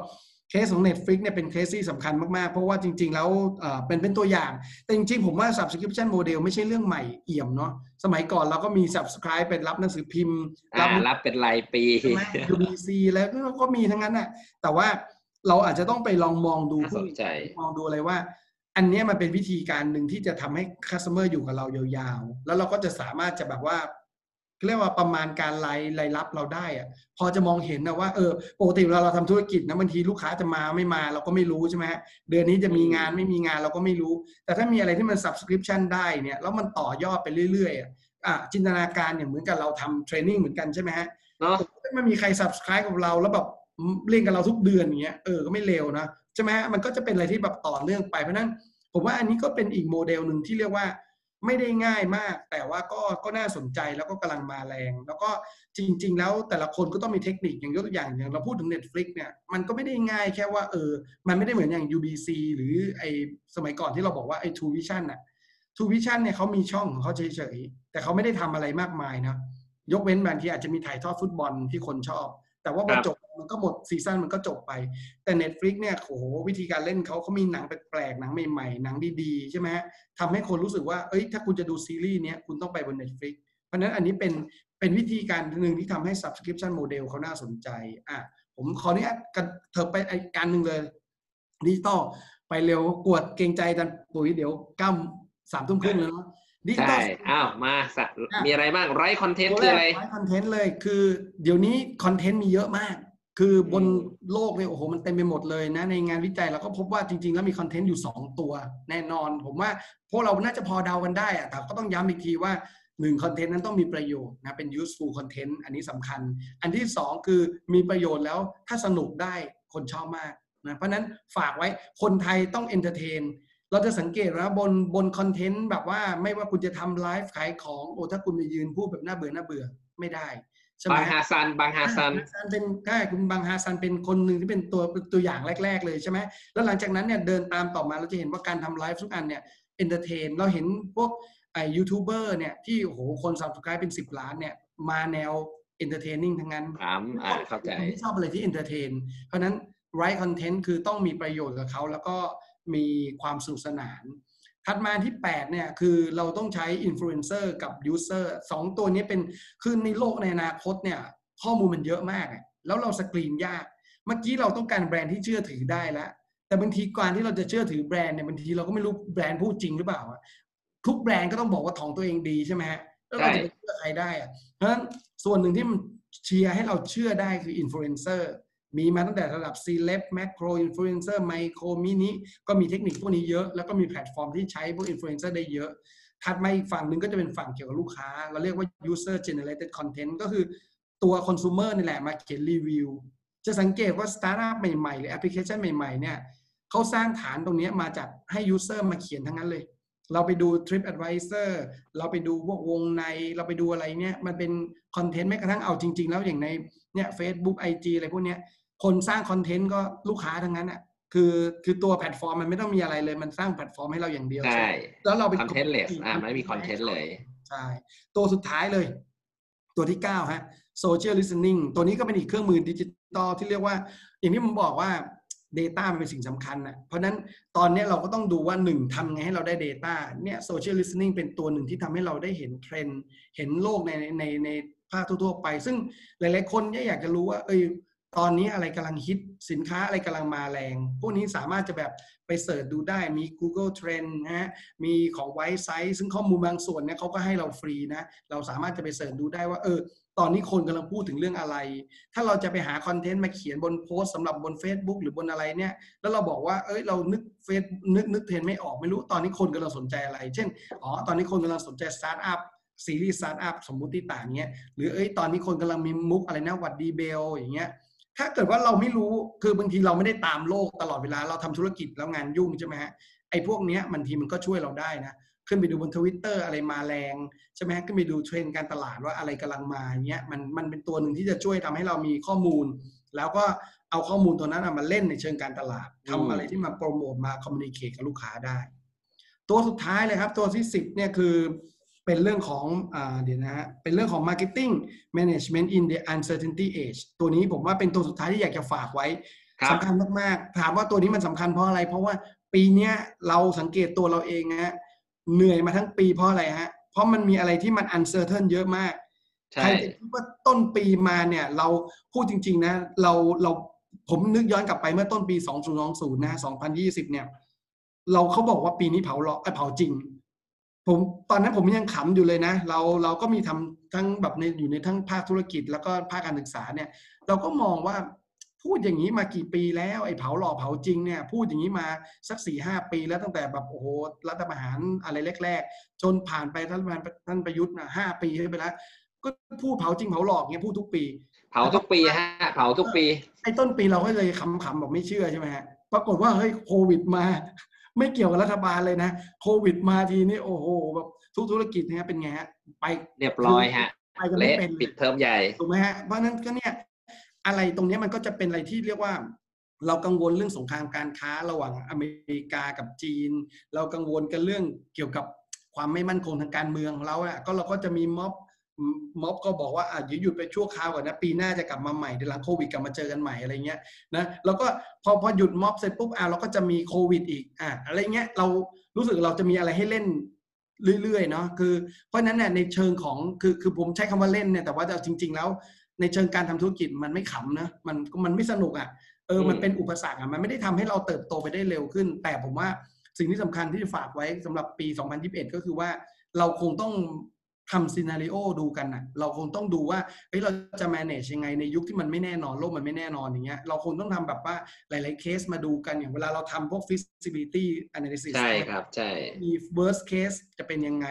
ใช่ไหม best case นี่ไม่ต้องคิดถึงอะโอ้โหถ้ามันมี best case มาเร็ว เขาบอกว่านู่นเลยรอไปอีกมาสักสองสามปีนู่น 2024 25 เลยกว่าจะ best case เนาะกว่าจะกลับฟื้นกลับมาได้ร้อยเปอร์เซ็นต์เนี่ยรอ hope for the best อืม plan for the worst ใช่ครับ เพราะฉะนั้น เอาเอา worst case ก่อน ถ้า worst case มาอย่างนี้เราจะปรับตัวไง เนี่ยอย่างเนี้ยถ้าเขาปิดร้านค้าละลอกสองเราจะทำยังไง เรามีแพลตฟอร์มเข้ามาทดแทนไหมใช่ไหมถ้าสินค้าแบบนี้ขายไม่ได้ขายหน้าร้านไม่ได้ คุณจะแพ็คใส่กล่องไงให้มันอร่อยเหมือนเดิม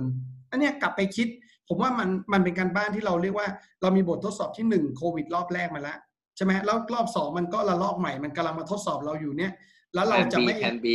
ใช่ไหมเราเราจะไม่รีบๆแบบหาแผนในการสำรองเนี่ยก็ ก็มันก็จะเป็นอีกปีหนึ่งที่เหนื่อยนะ ถ้าเกิดว่าเราเราไม่สามารถปรับได้ แต่ก็เอาใจช่วยแฟนๆ รายการทุกคนนะฮะอยากจะให้แบบ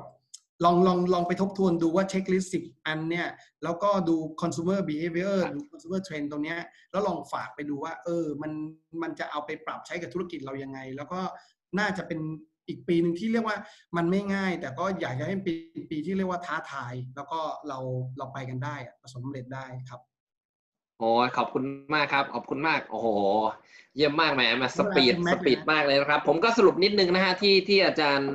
บุญยิ่งนะฮะหรือว่าอาจารย์หนุ่มได้ได้เล่าให้พวกเรากันฟังกันมานะฮะก็เป็นสามเทรนด์ผู้บริโภคที่น่าสนใจมากก็คือ lazy consumer ซึ่งผมคิดว่า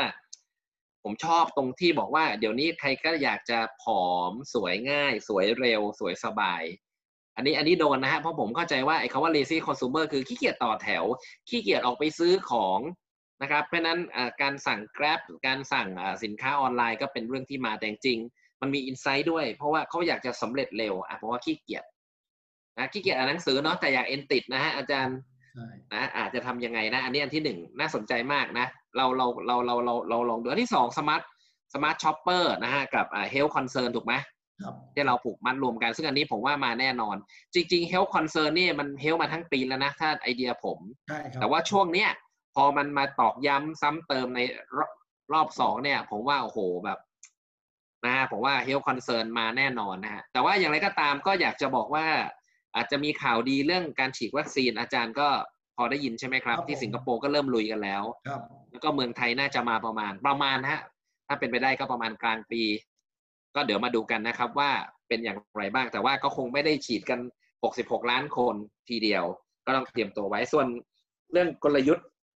ก็น่าสนใจมากเลย อาจารย์ครับงั้นงั้นผมก่อนจะจบนะสิบกลยุทธ์ที่พูดมาอาจารย์ส่วนตัวเนี่ยอาจารย์คิดว่ากลยุทธ์ไหนนี่น่าสนใจที่สุดครับ My Trust Brand Data Driven Sustainability นะเยอะไปหมดเลย D2C Subscription ที่จงอาจารย์ชอบตัวไหนเป็นพิเศษฮะอะส่วนตัวเลยที่ที่จริงนะ ตอนนี้ผมว่าผมผมยังเชียร์อันสุดท้ายนะ ที่ผมพยายามจะแบบฝากอันสุดท้ายไว้แม้ว่าอันสุดท้ายเนี่ยมันจะไม่ได้กรุ๊ปปิ้งอยู่ในข้ออะไรเลยก็ตามแต่ผมว่า มันเป็นไอตัวไอตัว marketing management in the uncertainty age นะฮะก็คือว่าผมว่าเป็นเป็นอะไรที่เราคือตอนนี้มันจะมีคำศัพท์คำมาคำว่า resilience มีคำพวกที่เรียกว่าเราต้องเป็นคนที่เรียกว่าอาจายใช่ไหมคือเหมือนกับมีความอะไรนะ เปลี่ยนแปลงได้รวดเร็ว มี flexibility สูง องค์กรต้องเป็นองค์กรที่ อย่างที่เมื่อกี้ผมบอกอะว่าเฮ้ยถ้าเกิดว่าเราเราคิดถึงปัญหาว่า เอ้ยอาจจะมีสถานการณ์อย่างนี้เข้ามากระทบ เราจะปรับ product ยังไง ถ้ามีสถานการณ์อย่างนี้มากระทบ channel เราเราจะปรับ channel ยังไงนะเราจะมีปัญหามากระทบตัวนั้นตัวนี้เราจะปรับยังไง เพราะฉะนั้นพอเราพอเราคิดถึง scenario ต่างๆ เหล่านี้เนี่ยเราก็ต้องกลับไปทบทวนดูว่าเออในแง่ของแบรนด์ในแง่ channel อะไรในแง่ดิจิตอลเนี่ยเราจะไปใช้ตัวไหน เพราะฉะนั้นอย่างที่บอกว่าใน 8 ตัวที่ list มาเนี่ยถามว่ามันมันมันเป็นสิ่งที่มันมีอยู่ในโลกปัจจุบันเนี่ยแต่ว่า เราจะต้องเลือกใช้ตัวไหนมากน้อยเนี่ยอาจจะขึ้นอยู่กับตัวธุรกิจของแต่ละคน ทีนี้ถ้าเราถ้าเรามองแล้วเอ้ยเราปรับเล็กปรับน้อยปรับไอ้พวกอ่า channel ก็ตามแบรนด์ก็ตามเฮ้ยอาจจะไม่ work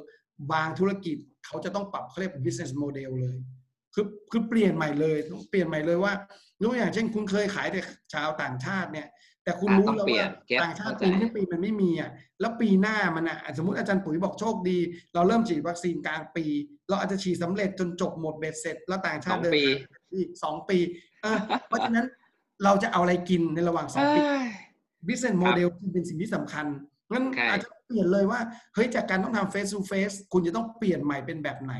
ลูกค้าคุณเป็นกลุ่มนี้ คุณจะต้องปรับใหม่เป็นกลุ่มไหน ผมว่าน่าสนตัใจวข้อสิบเนี่ยถ้าเราทบทวนตรงนี้ดีๆ จับหลักตรงนี้ดีๆ แล้วมองซีนารีโอต่างๆแล้ววิเคราะห์แล้ว แล้วเรารู้ว่ากลับไปใช้เครื่องมือตัวไหนมา แล้วมันแมทช์กับเราเนี่ยผมว่าตัวนั้นจะเป็นตัวที่ที่ตอบโจทย์ที่สุดเพราะฉะนั้นเลยอยากจะฝากว่าเออแบบลองลองคิดถึงความไม่แน่นอนไว้ก่อนเพราะเราอะผ่านความไม่แน่นอนมาหลายหลายความไม่แน่นอนละแล้วหลายคนเริ่มปรับตัวได้ แต่หลายคนยังคิดว่า ไม่เป็นไรนะมันคงจะแย่ปีเดียว แต่ผมคิดว่าเผื่อไว้เถอะครับ มันอ่าจริงจริงไม่จริเสีงยเนาะเนาะอ่าแหม่อาจารย์หนูมาช่วยนะฮะเตือนสติข้อกระโหลกนะฮะว่าปีหน้าไม่ก็อาจจะกับ repeat history again นะฮะเพราะปีปีที่แล้วนี่ก็โควิดเข้าอู่ฮั่นประมาณธันวาคมเมืองไทยยังฟินาเล่อยู่เลยนะครับ จนประมาณวันที่ 16 กุมภาพันธ์ก็เริ่มตัวใครตัวมันนะฮะลูกค้าก็เริ่มใช่นะครับเริ่มปิดตัวนะก็ปิดเทอมใหญ่ โอเคครับ วันนี้ก็น่าจะพ อสมควรแก่เวลาแล้วก็ผมมั่นใจว่าได้ประโยชน์มากๆนะครับสำหรับแฟนรายการที่ออยู่ในห้องอซุ่มนะฮะก็ขออนุญาตนะฮะถ้าคิดว่ามีประโยชน์ออกกำลังใจหน่อยฮะกดหนึ่งเข้ามาหน่อยให้อาจารย์หนุ่มนะฮะอาจารย์บุญยิ่งนะหัวหน้าภาควิชาการตลาดนะของมหาวิทยาลัยมหิดล แล้วก็วิสัยต่างๆ ที่มีอยู่ก็สามารถเข้าไปกดดาวน์โหลดได้เลยนะครับ ก็จะเป็นประโยชน์มากแล้วมีโอกาสคราวหน้าเดี๋ยวเรียนเชิญอาจารย์หนุ่มมาพูดคุยกับพวกเราอีกครั้งหนึ่งก็ต้องขอขอบคุณ ทุกท่านนะครับสำหรับแฟนรายการชัยพัฒชนคุยที่เข้าเข้ามาให้กำลังใจกันนะครับ แล้วก็สำหรับแฟนรายการที่ Facebook ก็เช่นกันแล้วโอกาสหน้าพบกันใหม่นะครับ ตอนนี้รักษาในรักษาตัวรักษาระยะนะฮะแล้วเราจะผ่านโควิด รอบสองไปด้วยกันนะครับ ขอบคุณนะครับอาจารย์หนุ่มสวัสดีครับ สวัสดีทุกท่านด้วยนะครับ สวัสดีครับ คุณกำลังฟังชัยพัฒชนคุยพอดแคสต์แชร์วิธีคิด พลิกวิธีการผ่านวิธีกู